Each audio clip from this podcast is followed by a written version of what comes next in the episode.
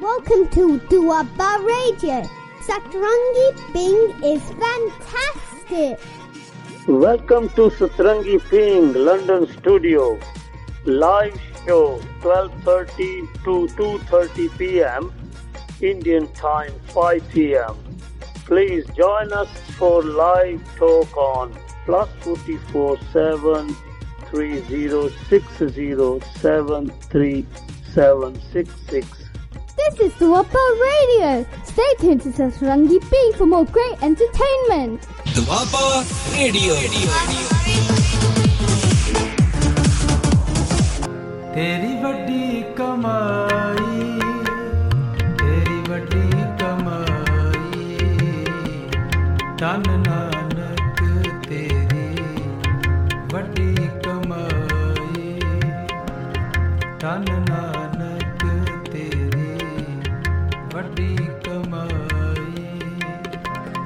ਸਿੱਧ ਬੋਲਣ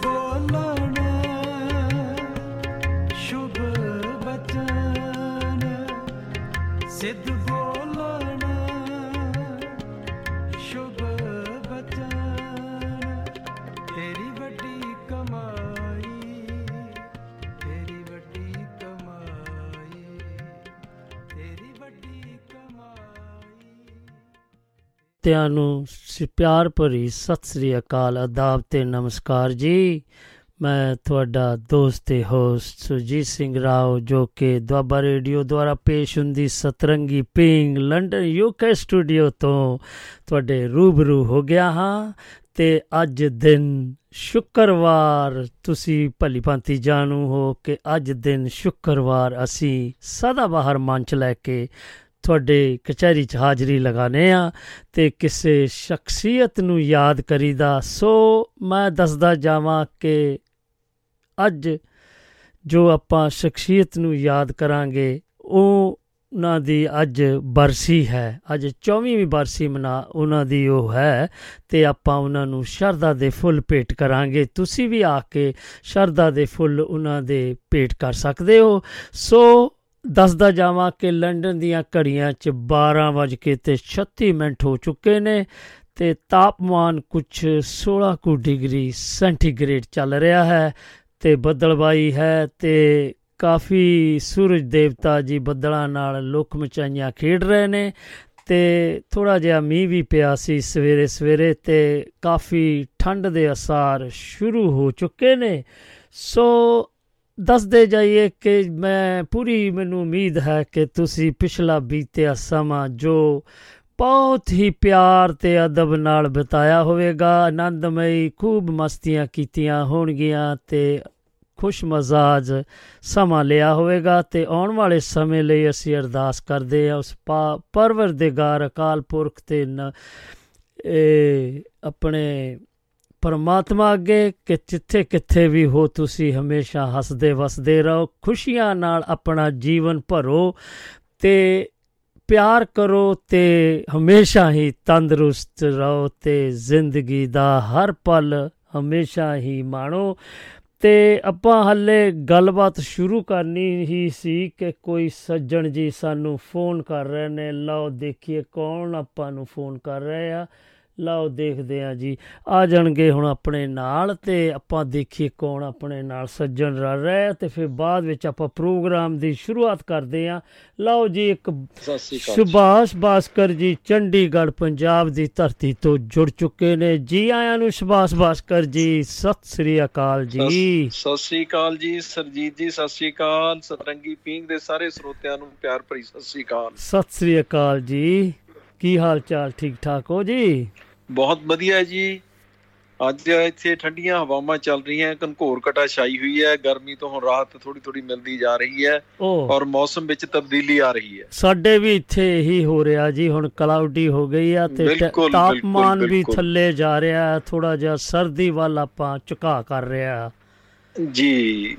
ਹਾਂਜੀ। ਸੋ ਕੁਦਰਤ ਦੇ ਇਹ ਭਾਂਤ ਭਾਂਤ ਦੀਆਂ ਜੇ ਜਿਵੇਂ ਕਹਿ ਲੋ ਹਾਂਜੀ ਇੱਥੇ ਹਾਂਜੀ। ਮੌਸਮ ਆਉਂਦੇ ਨੇ। ਹਾਂਜੀ। ਤਰ੍ਹਾਂ ਤਰ੍ਹਾਂ ਦੀਆਂ ਕੁਦਰਤ ਦੀਆਂ ਚੀਜ਼ਾਂ ਤੇ ਅੱਜ ਕੁਦਰਤ ਨੂੰ ਯਾਦ ਕਰਕੇ ਇੱਕ ਕਵਿਤਾ ਲਿਖੀ। ਹਾਂਜੀ। ਉਹ ਮੈਂ ਚਾਹੁੰਦਾ ਤੁਹਾਡੇ ਸਾਰੇ ਸਰੋਤਿਆਂ ਨਾਲ ਸਾਂਝੀ ਕਰਾਂ। ਹਾਂਜੀ। ਤੁਸੀਂ ਪਹਿਲਾਂ ਮੈਨੂੰ ਲੱਗਦਾ ਅੱਜ ਸੁਨੇਹਾ ਨਹੀਂ ਪੜਿਆ ਹਨਾ? ਕਿਹੜਾ? ਹਾਂਜੀ ਅੱਜ ਸੀਤਲ ਸਿੰਘ ਸੀਤਲ ਜੀ ਦਾ? ਹਾਂਜੀ ਹਾਂਜੀ। ਉਹਨਾਂ ਦੀ ਤਾਂ ਕੀ ਬਾਤ ਹੈ। ਤੁਸੀਂ ਤੁਹਾਨੂੰ ਸਭ ਤੋਂ ਪਹਿਲਾਂ ਸਿੰਘ ਤਾਂ ਮੈਂ ਇਸ ਸੀਤਲ ਗੱਲ ਜੀ। ਦੀ ਨਹੀਂ ਜੀ ਸੋਹਣ ਸਿੰਘ ਸੋਹਣ ਸਿੰਘ। ਸੀਤਲ ਜੀ ਉਹਨਾਂ ਬਾਰੇ ਅੱਜ ਆਪਾਂ ਆਪਾਂ ਜਿ ਸਦਾ ਬਾਹਰ ਮੰਚ ਲੈ ਕੇ ਆਨੇ ਹੁੰਨੇ ਜਿਹਦੇ ਵਿੱਚ ਆਪਾਂ ਸਕ- ਅੱਛਾ ਅੱਛਾ ਚਲੋ ਕਹਿਨੀ ਵੇ। ਤੁਸੀਂ ਆਪਣੀ ਕਵਿਤਾ ਵੀ ਪੇਸ਼ ਕਰ ਲਓ ਚਲੋ ਆ ਜਾਣ ਮੈਂ ਆਣ ਬਸ ਦਿਓ 2 ਮਿੰਟ ਚ ਮੁਕਾ ਦਿੰਦਾ ਗੱਲ ਪਰ। ਨਾਲ ਦੀ ਨਾਲ ਮੈਂ ਇੱਕ ਤਾਂ ਜਿੱਥੇ ਉਹਨਾਂ ਨੂੰ ਮੈਂ ਭਾਵ ਭਿੰਨੀ ਯਾਦ ਕਰ ਰਿਹਾ ਹਾਂ ਤੇ ਨਾਲ ਨਾਲ ਮੈਂ ਤੁਹਾਨੂੰ ਇਸ ਗੱਲ ਦੀ ਬਹੁਤ ਵੱਡੀ ਇੱਕ ਵਧਾਈ ਵੀ ਦਿੰਦਾ ਕਿ ਤੁਸੀਂ ਸਾਡੇ ਜਿਹੜੇ ਲੀਜੈਂਡ ਨੇ ਉਹਨਾਂ ਨੂੰ ਤੁਸੀਂ ਯਾਦ ਕਰਕੇ ਸਾਰੇ ਸਰੋਤਿਆਂ ਨੂੰ ਉਹਨਾਂ ਦੇ ਰੂਬਰੂ ਕਰਾਉਣੇ ਹੁਣ ਵੀ ਹਾਂਜੀ। ਤੇ ਉਹ ਉਹਨਾਂ ਦਾ ਬਹੁਤ ਵੱਡਾ ਇੱਕ ਯੋਗਦਾਨ ਰਿਹਾ ਸਾਹਿਤ ਦੇ ਵਿੱਚ। ਹਾਂਜੀ ਬਹੁਤ ਵੱਡਾ ਯੋਗਦਾਨ ਹਾਂਜੀ ਹਾਂਜੀ। ਉਹਨਾਂ ਨੇ ਸਾਨੂੰ ਬਹੁਤ ਕੁਝ ਕਵਿਤਾ ਦਾ ਹੈਡਿੰਗ ਹੈ ਕੁਦਰਤ। ਹਾਂਜੀ ਪੇਸ਼ ਕਰੋ ਜੀ। ਕਾ- ਕਾਦਰ ਦੀ ਕੁਦਰਤ ਨੂੰ ਵੇਖੋ ਕੀ ਕੀ ਰੰਗ ਵਿਖਾਵੇ। ਵਾਹ। ਸੁੰਦਰ ਬਾਗ ਬਗੀਚੇ ਆਪਣੀ ਗੋਦੀ ਵਿੱਚ ਖੜਾਵੇ। ਹੂੰ ਕੀ ਲਿਖਿਆ ਜੀ ਰੰਗ। ਬਰੰਗੀਆਂ ਸਬਜ਼ੀਆਂ ਦੇਵੇ ਤੰਦਰੁਸਤੀ ਲਈ ਭਾਈ ਭਾਂਤ ਸੁਭੰਤੇ ਫਾਲੇ ਦੇਵੇ ਤਾਈ ਕੁੱਲ ਲੁਕਾਈ। ਵਾਹ ਵਾਹ ਵਾਹ ਵਾਹ। ਨੀਲ ਗगन ਵਿੱਚ ਬੈਠਾ ਕਾਦਰ ਪੀਂਗ ਸਤਰੰਗੀ ਝੂਟੇ ਤੱਕੇ ਉਹ ਅਨਮੋਲ ਖਜ਼ਾਨਾ ਆਯੁਰਵੈਦਿਕ ਬੂਟੇ। ਵਾਹ ਵਾਹ। ਹਰੇ ਭਰੇ ਹਰਿਆਲੀ ਵਾਲੇ ਹੂੰ। ਹਰੇ ਭਰੇ ਹਰਿਆਲੀ ਵਾਲੇ ਜੰਗਲ ਚਾਰ ਚੁਫੇਰੇ ਵਾਹ। ਭਾਂਤ ਭਾਂਤ ਦੇ ਜੀਵ ਜਿਸ ਅੰਦਰ ਹਾਥੀ ਸ਼ੇਰ ਵਗੇਰੇ। ਹੂੰ ਹੂੰ ਹੂੰ। ਕਿਧਰੇ ਮਾਰਨ ਸਮੁੰਦਰ ਠਾਠਾਂ ਕਿਧਰੇ ਪਰਬਤ ਮਾਲਾ ਨਦੀਆਂ ਨਹਿਰਾਂ ਝਰਨੇ ਵਗਦੇ ਹਿੱਕ ਜਿਸ ਦੀ ਤੇ ਆਲਾ। ਵਾਹ ਵਾਹ ਵਾਹ ਵਾਹ ਵਾਹ ਵਾਹ। ਸੋਹਣੇ ਖੰਭ ਖਿਲਾਰ ਕੇ ਕਿਧਰੇ ਖੁਸ਼ੀ ਚ ਝੂਮਣ ਮੋਰ ਕਿਧਰੇ ਬਗਣ ਹਵਾਵਾਂ ਠੰਡੀਆਂ ਕਿਤੇ ਘਟਾ ਕਣਕੋਰ। ਵਾਹ ਜੀ ਅੱਜ। ਕਣਕੋਰ ਘਟਾ ਚੜ ਕੇ ਆਈ ਹੋਈ ਹੈ ਸਾਡੇ ਵੀ। ਅੱਛਾ। ਇੱਕ ਦੋ ਦਿਨ ਤੋਂ ਮੀਂਹ ਪੈ ਰਿਹਾ। ਹੈ ਹਾਂਜੀ। ਚਲੋ ਸੂਰਜ ਰਥ ਵਿੱਚ ਚੜ ਅਸਮਾਨੀ। ਹੂੰ। ਗੌਰ ਕਰਨਾ ਜੀ ਸੁਰਜੀਤ ਜੀ। ਹਾਂਜੀ। ਇਹ ਸੂਰਜ ਜਿਸ ਟਾਈਮ ਤੁਹਾਡੇ ਵੱਲ ਨੂੰ ਆ ਜਾਂਦਾ ਸਾਡੇ ਵੱਲੋਂ ਚਲਿਆ ਜਾਂਦਾ। ਹੈ ਹਾਂਜੀ। ਸੂਰਜ ਰਥ ਵਿੱਚ ਚੜ ਅਸਮਾਨੀ। ਵਾਹ। ਪੱਛਮ ਵੱਲ ਟੁਰ ਜਾਵੇ। ਹੂੰ। ਟਹਿ ਟਹਿ ਕਰਨ ਫਿਰ ਤਾਰੇ ਅੰਬਰੀ ਵਿੱਚ ਚੰਨ ਪਹਿਲਾਂ ਪਾਵੇ। ਵਾਹ ਵਾਹ ਵਾਹ ਵਾਹ ਵਾਹ ਵਾਹ। ਅਰਸ਼ੀ ਕਰਨ ਕਲੋਲਾਂ ਬੱਦਲ। ਹੂੰ। ਅਰਸ਼ੀ ਕਰਨ ਕਲੋਲਾਂ ਬੱਦਲ ਪੌਣਾ ਬਰਸਨ ਪਾਣੀ ਕਾਦਰ ਤੇਰੀ ਕੁਦਰਤ ਦਾ ਕੋਈ ਨਹੀਂ ਹੈ ਸਾਨੀ। ਕਾਦਰ ਤੇਰੀ ਕੁਦਰਤ ਦਾ ਕੋਈ ਨਹੀਂ ਹੈ ਸਾਨੀ। ਬਹੁਤ ਖੂਬ। ਧੰਨਵਾਦ ਜੀ। ਹਾਂਜੀ ਸੁਭਾਸ਼ ਜੀ ਇਹ ਤੁਹਾਡੀ ਆਪਣੀ ਰਚਨਾ ਜੀ? ਆ ਮੇਰੀ ਰਚਨਾ ਜੀ ਉਹ ਬਹੁਤ ਖੂਬ ਬਹੁਤ ਖੂਬ ਤੁਹਾਡੀ ਕਲਮ ਨੂੰ ਸਲਾਮ ਜੀ ਜੋ ਤੁਸੀਂ ਧੰਨਵਾਦ ਜੀ ਇਸ ਬਨਸਪਤੀ ਵਾਤਾਵਰਨ ਜੋ ਹੈਗਾ ਯੂਨੀਵਰਸਲ ਬਾਰੇ ਤੁਸੀਂ ਸਮਝਾ। ਦਿੱਤਾ ਇਹਦੇ ਵਿੱਚ ਬਹੁਤ ਹੀ ਪਿਆਰੀ ਕੁਦਰਤ ਬਹੁਤ ਦੀ ਬਹੁਤ ਉਸ ਧੰਨਵਾਦ ਜੀ ਸਾਰੇ। ਸਰੋਤਿਆਂ ਤੁਹਾਨੂੰ ਫੇਰ ਤੋਂ। ਇੱਕ ਵਾਰੀ ਸਤਿ ਸ਼੍ਰੀ ਅਕਾਲ ਮੈਂ ਦੱਸਦਾ ਜਾਵਾਂ ਕਿ ਇੱਕ ਮੈਂ ਤੁਹਾਨੂੰ ਸੂਚ ਜ਼ਰੂਰੀ ਸੂਚਨਾ ਦੇਣੀ ਚਾਹੁੰਦਾ ਆ ਕਿਉਂਕਿ ਜੀ। ਅਗਲੇ ਸੋਮਵਾਰ ਤੋਂ ਜਿਹੜਾ। ਪ੍ਰੋਗਰਾਮ ਉਹ ਲਗਾਤਾਰ ਹੋਏਗਾ। ਸੋਮਵਾਰ। ਮੰਗਲਵਾਰ ਤੇ ਬੁੱਧਵਾਰ। ਕਿਉਂਕਿ ਠੀਕ ਹੈ ਜੀ। ਅੱਜ ਦਾ ਦਿਨ ਅੱਜ ਆਪਾਂ ਲਾਸਟ ਇਹ ਸਦਾ ਬਹਾਰ ਪ੍ਰੋਗਰਾਮ ਕਰ ਰਹੇ ਹਾਂ। ਸ਼ੁੱਕਰਵਾਰੀ ਸ਼ੁੱਕਰਵਾਰ ਨੂੰ ਫੇਰ। ਹੁਣ ਪ੍ਰੋਗਰਾਮ ਨਹੀਂ ਹੋਇਆ ਕਰੇਗਾ। ਉਹ ਮੈਂ ਜੀ। ਮੰਗਲਵਾਰ ਕਰਿਆ ਕਰਾਂਗਾ ਅੱਜ ਦੇ ਦਿਨ ਜਿਹੜਾ ਅੱਜ ਦਾ ਪ੍ਰੋਗਰਾਮ ਆ। ਤੇ ਮੈਨੂੰ। ਵੀ ਚਾਰ ਛੁੱਟੀਆਂ ਮਿਲ ਜਾਣਗੀਆਂ ਤੇ ਤੁਸੀਂ ਵੀ ਫਿਰ ਮੇਰੀ ਇੰਤਜ਼ਾਰ 'ਚ ਬੈਠੋਗੇ ਜਰਾ। ਬਿਲਕੁਲ ਬਿਲਕੁਲ ਬਿਲਕੁਲ। ਥੈਂਕ ਯੂ ਜੀ ਤੁਹਾਡੇ ਪਿਆਰ ਦਾ ਤੇ ਜੀ ਆਇਆਂ ਨੂੰ ਤੇ। ਸਤਿ ਸ੍ਰੀ ਅਕਾਲ ਜੀ। ਸਤਿ ਸ਼੍ਰੀ ਅਕਾਲ ਜੀ। ਹਾਂਜੀ ਹਾਂਜੀ ਹਾਂਜੀ। ਇਹ ਆਪਣੇ ਮਾਨਯੋਗ ਸੁਭਾਸ਼ ਭਾਸਕਰ ਜੀ ਚੰਡੀਗੜ੍ਹ ਦੀ ਧਰਤੀ ਤੋਂ ਆਏ ਤੇ ਹਾਂਜੀ, ਫਿਰ ਆਪਾਂ ਇਹਨਾਂ ਦਾ ਦਿਲ ਦੀਆਂ ਗਹਿਰਾਈ ਤੋਂ ਬਹੁਤ ਬਹੁਤ ਧੰਨਵਾਦ ਕਰਦੇ। ਮਿਸ ਅੰਡਰਸਟੈਂਡਿੰਗ ਹੋ ਗਈ ਇਹਨਾਂ ਦੀ ਥੋੜੀ ਜਿਹੀ ਚਲੋ, ਇਹ ਹੋ ਜਾਂਦੀ ਆ। ਤੇ ਆਪਾਂ ਦਾ ਹਾਂਜੀ, ਫਿਰ ਮੈਂ ਇੱਕ ਵਾਰੀ ਬੇਨਤੀ ਜ਼ਰੂਰੀ ਸੂਚਨਾ ਦੇਣੀ ਚਾਹੁੰਦਾ ਆ, ਜਿਹੜੀ ਕਿ ਆਪਾਂ ਸੋਮਵਾਰ ਨੂੰ ਪ੍ਰੋਗਰਾਮ ਕਰਦੇ ਆ, ਉਹ ਸਾਂਝਾ ਮੰਚ ਉਸੇ ਹੀ ਤਰ੍ਹਾਂ ਹੋਏਗਾ।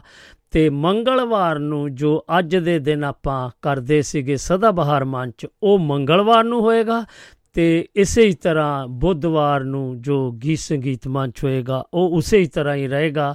ਸੋ ਇਹ ਆਪਾਂ ਜ਼ਰੂਰੀ ਸੂਚਨਾ ਦੇਣੀ ਚਾਹੁੰਦੇ ਸੀਗੇ। ਸਾਰੇ ਹੀ ਸਰੋਤਿਆਂ ਨੂੰ ਮੈਂ ਦੱਸਦਾ ਜਾਵਾਂ ਕਿ ਸ਼ੁੱਕਰਵਾਰ ਵਾਲਾ ਦਿਨ ਹੁਣ ਨਹੀਂ ਆਇਆ ਕਰੇਗਾ ਤੇ ਇਹ ਸੋਮ, ਮੰਗਲ ਤੇ ਬੁੱਧਵਾਰ ਵਾਲੇ ਦਿਨ ਲਗਾਤਾਰ ਹੀ ਪ੍ਰੋਗਰਾਮ ਆਣਗੇ ਤੇ 4 ਦਿਨ ਫਿਰ ਮੈਂ ਛੁੱਟੀਆਂ ਮਾਣਿਆ ਕਰਾਂਗਾ। ਤੇ ਤੁਸੀਂ ਮੇਰੀ ਇੰਤਜ਼ਾਰ ਕਰੋਗੇ, ਫਿਰ ਮੈਨੂੰ ਵੀ ਚੰਗਾ ਲੱਗੇਗਾ ਤੇ ਤੁਹਾਨੂੰ ਵੀ ਚੰਗਾ ਲੱਗੇਗਾ। ਚਲੋ, ਆਓ ਫਿਰ ਆਪਾਂ ਵਧੀਏ ਉਸ ਵਿਸ਼ੇ ਵੱਲ। ਹਾਂਜੀ, ਮੈਂ ਦੱਸਦਾ ਜਾਵਾਂ ਕਿ ਅੱਜ ਸਦਾਬਹਾਰ ਮੰਚ ਵਿੱਚ ਆਪਾਂ ਸੋਹਣ ਸਿੰਘ ਸੀਤਲ ਜੀ, ਜੋ ਕਿ ਬਹੁਤ ਹੀ ਪ੍ਰਸਿੱਧ ਢਾਡੀ ਜਥਾ ਹੋਏ ਨੇ ਤੇ ਕਾਫੀ ਉਹਨਾਂ ਨੇ ਸਾਡੇ ਸਾਨੂੰ ਸਾਹਿਤ ਦਿੱਤਾ। ਤੇ ਬਹੁਤ ਹੀ ਵਡਮੁੱਲਾ ਖਜ਼ਾਨਾ ਦੇ ਕੇ ਗਏ ਨੇ ਉਹ ਸਾਨੂੰ। ਚਲੋ ਆਪਾਂ ਉਹਨਾਂ ਦੇ ਬਾਰੇ ਗੱਲਬਾਤ ਸ਼ੁਰੂ ਕਰੀਏ ਤੇ ਫਿਰ ਅੱਗੇ ਇਹ ਤੁਹਾਡੀ ਵੀ ਗੱਲਬਾਤ ਸੁਣਾਂਗੇ ਤੇ ਤੁਸੀਂ ਵੀ ਆ ਸਕੇ ਸਾਡੇ ਨਾਲ ਉਹਨਾਂ ਬਾਰੇ ਗੱਲਬਾਤ ਕਰ ਸਕਦੇ ਹੋ ਤੇ ਆਪਣੇ ਸ਼ਰਧਾ ਦੇ ਫੁੱਲ ਪੇਟ ਕਰ ਸਕਦੇ ਹੋ। ਸੋ ਦੱਸਦੇ ਜਾਈਏ ਕਿ ਪ੍ਰਸਿੱਧ ਢਾਡੀ ਸੋਹਣ ਸਿੰਘ ਸੀਤਲ ਜੀ ਪੰਜਾਬੀ ਗਾਇਕ ਅਤੇ ਸਾਹਿਤਕਾਰ ਸੀ। ਉਹਨਾਂ ਦਾ ਮੁੱਖ ਪੇਸ਼ਾ ਢਾਡੀ ਕਲਾ ਸੀ। ਉਹ ਗੀਤ, ਗਲਪ ਅਤੇ ਇਤਿਹਾਸਿਕ ਬਿਰਤਾਂਤ ਵੀ ਲਿਖਿਆ ਕਰਦੇ ਸਨ। ਹਾਂਜੀ, ਤੇ ਉਹ ਕੁਝ ਇਸ ਤਰ੍ਹਾਂ ਵੀ ਉਹਨਾਂ ਨੇ ਕਾਫੀ ਆਪਣੇ ਸਿੱਖ ਇਤਿਹਾਸ ਬਾਰੇ ਆਪਾਂ ਨੂੰ ਬਹੁਤ ਕੁਝ ਦੇ ਕੇ ਗਏ ਨੇ। ਸੋ ਆਪਾਂ ਉਹਨਾਂ ਦੇ ਜੀਵਨ ਵੱਲ ਝਾਤ ਮਾਰ ਲਈਏ ਹੁਣ ਥੋੜੀ ਜੀ ਸੋਹਣ ਸਿੰਘ ਸੀਤਲ ਜੀ ਦਾ ਜਨਮ 7 ਅਗਸਤ 1909 ਨੂੰ ਪਿੰਡ ਕਾਦੀਵਿੰਡ ਤਹਿਸੀਲ ਕਸੂਰ, ਜ਼ਿਲ੍ਹਾ ਲਾਹੌਰ, ਪਾਕਿਸਤਾਨ ਵਿਖੇ ਮਾਤਾ ਸਰਦਾਰਨੀ ਦਿਆਲ ਕੌਰ ਜੀ ਦੇ ਤੇ ਪਿਤਾ ਸਰਦਾਰ ਖੁਸ਼ਹਾਲ ਸਿੰਘ ਪੰਨੂ ਜੀ ਦੇ ਘਰ ਹੋਇਆ। ਹਾਂਜੀ, ਉਹਨਾਂ ਦੀ ਪੜ੍ਹਾਈ ਦਾ ਹਾਲ ਚਾਲ ਕੁਝ ਇਸ ਤਰ੍ਹਾਂ ਦੱਸ ਰਹੇ ਨੇ। ਉਨ, ਉਸਨੇ ਪਿੰਡ ਦੇ ਗ੍ਰੰਥੀ ਪਾਸੋਂ ਪੰਜਾਬੀ ਪੜ੍ਹਨੀ ਸਿੱਖ ਲਈ।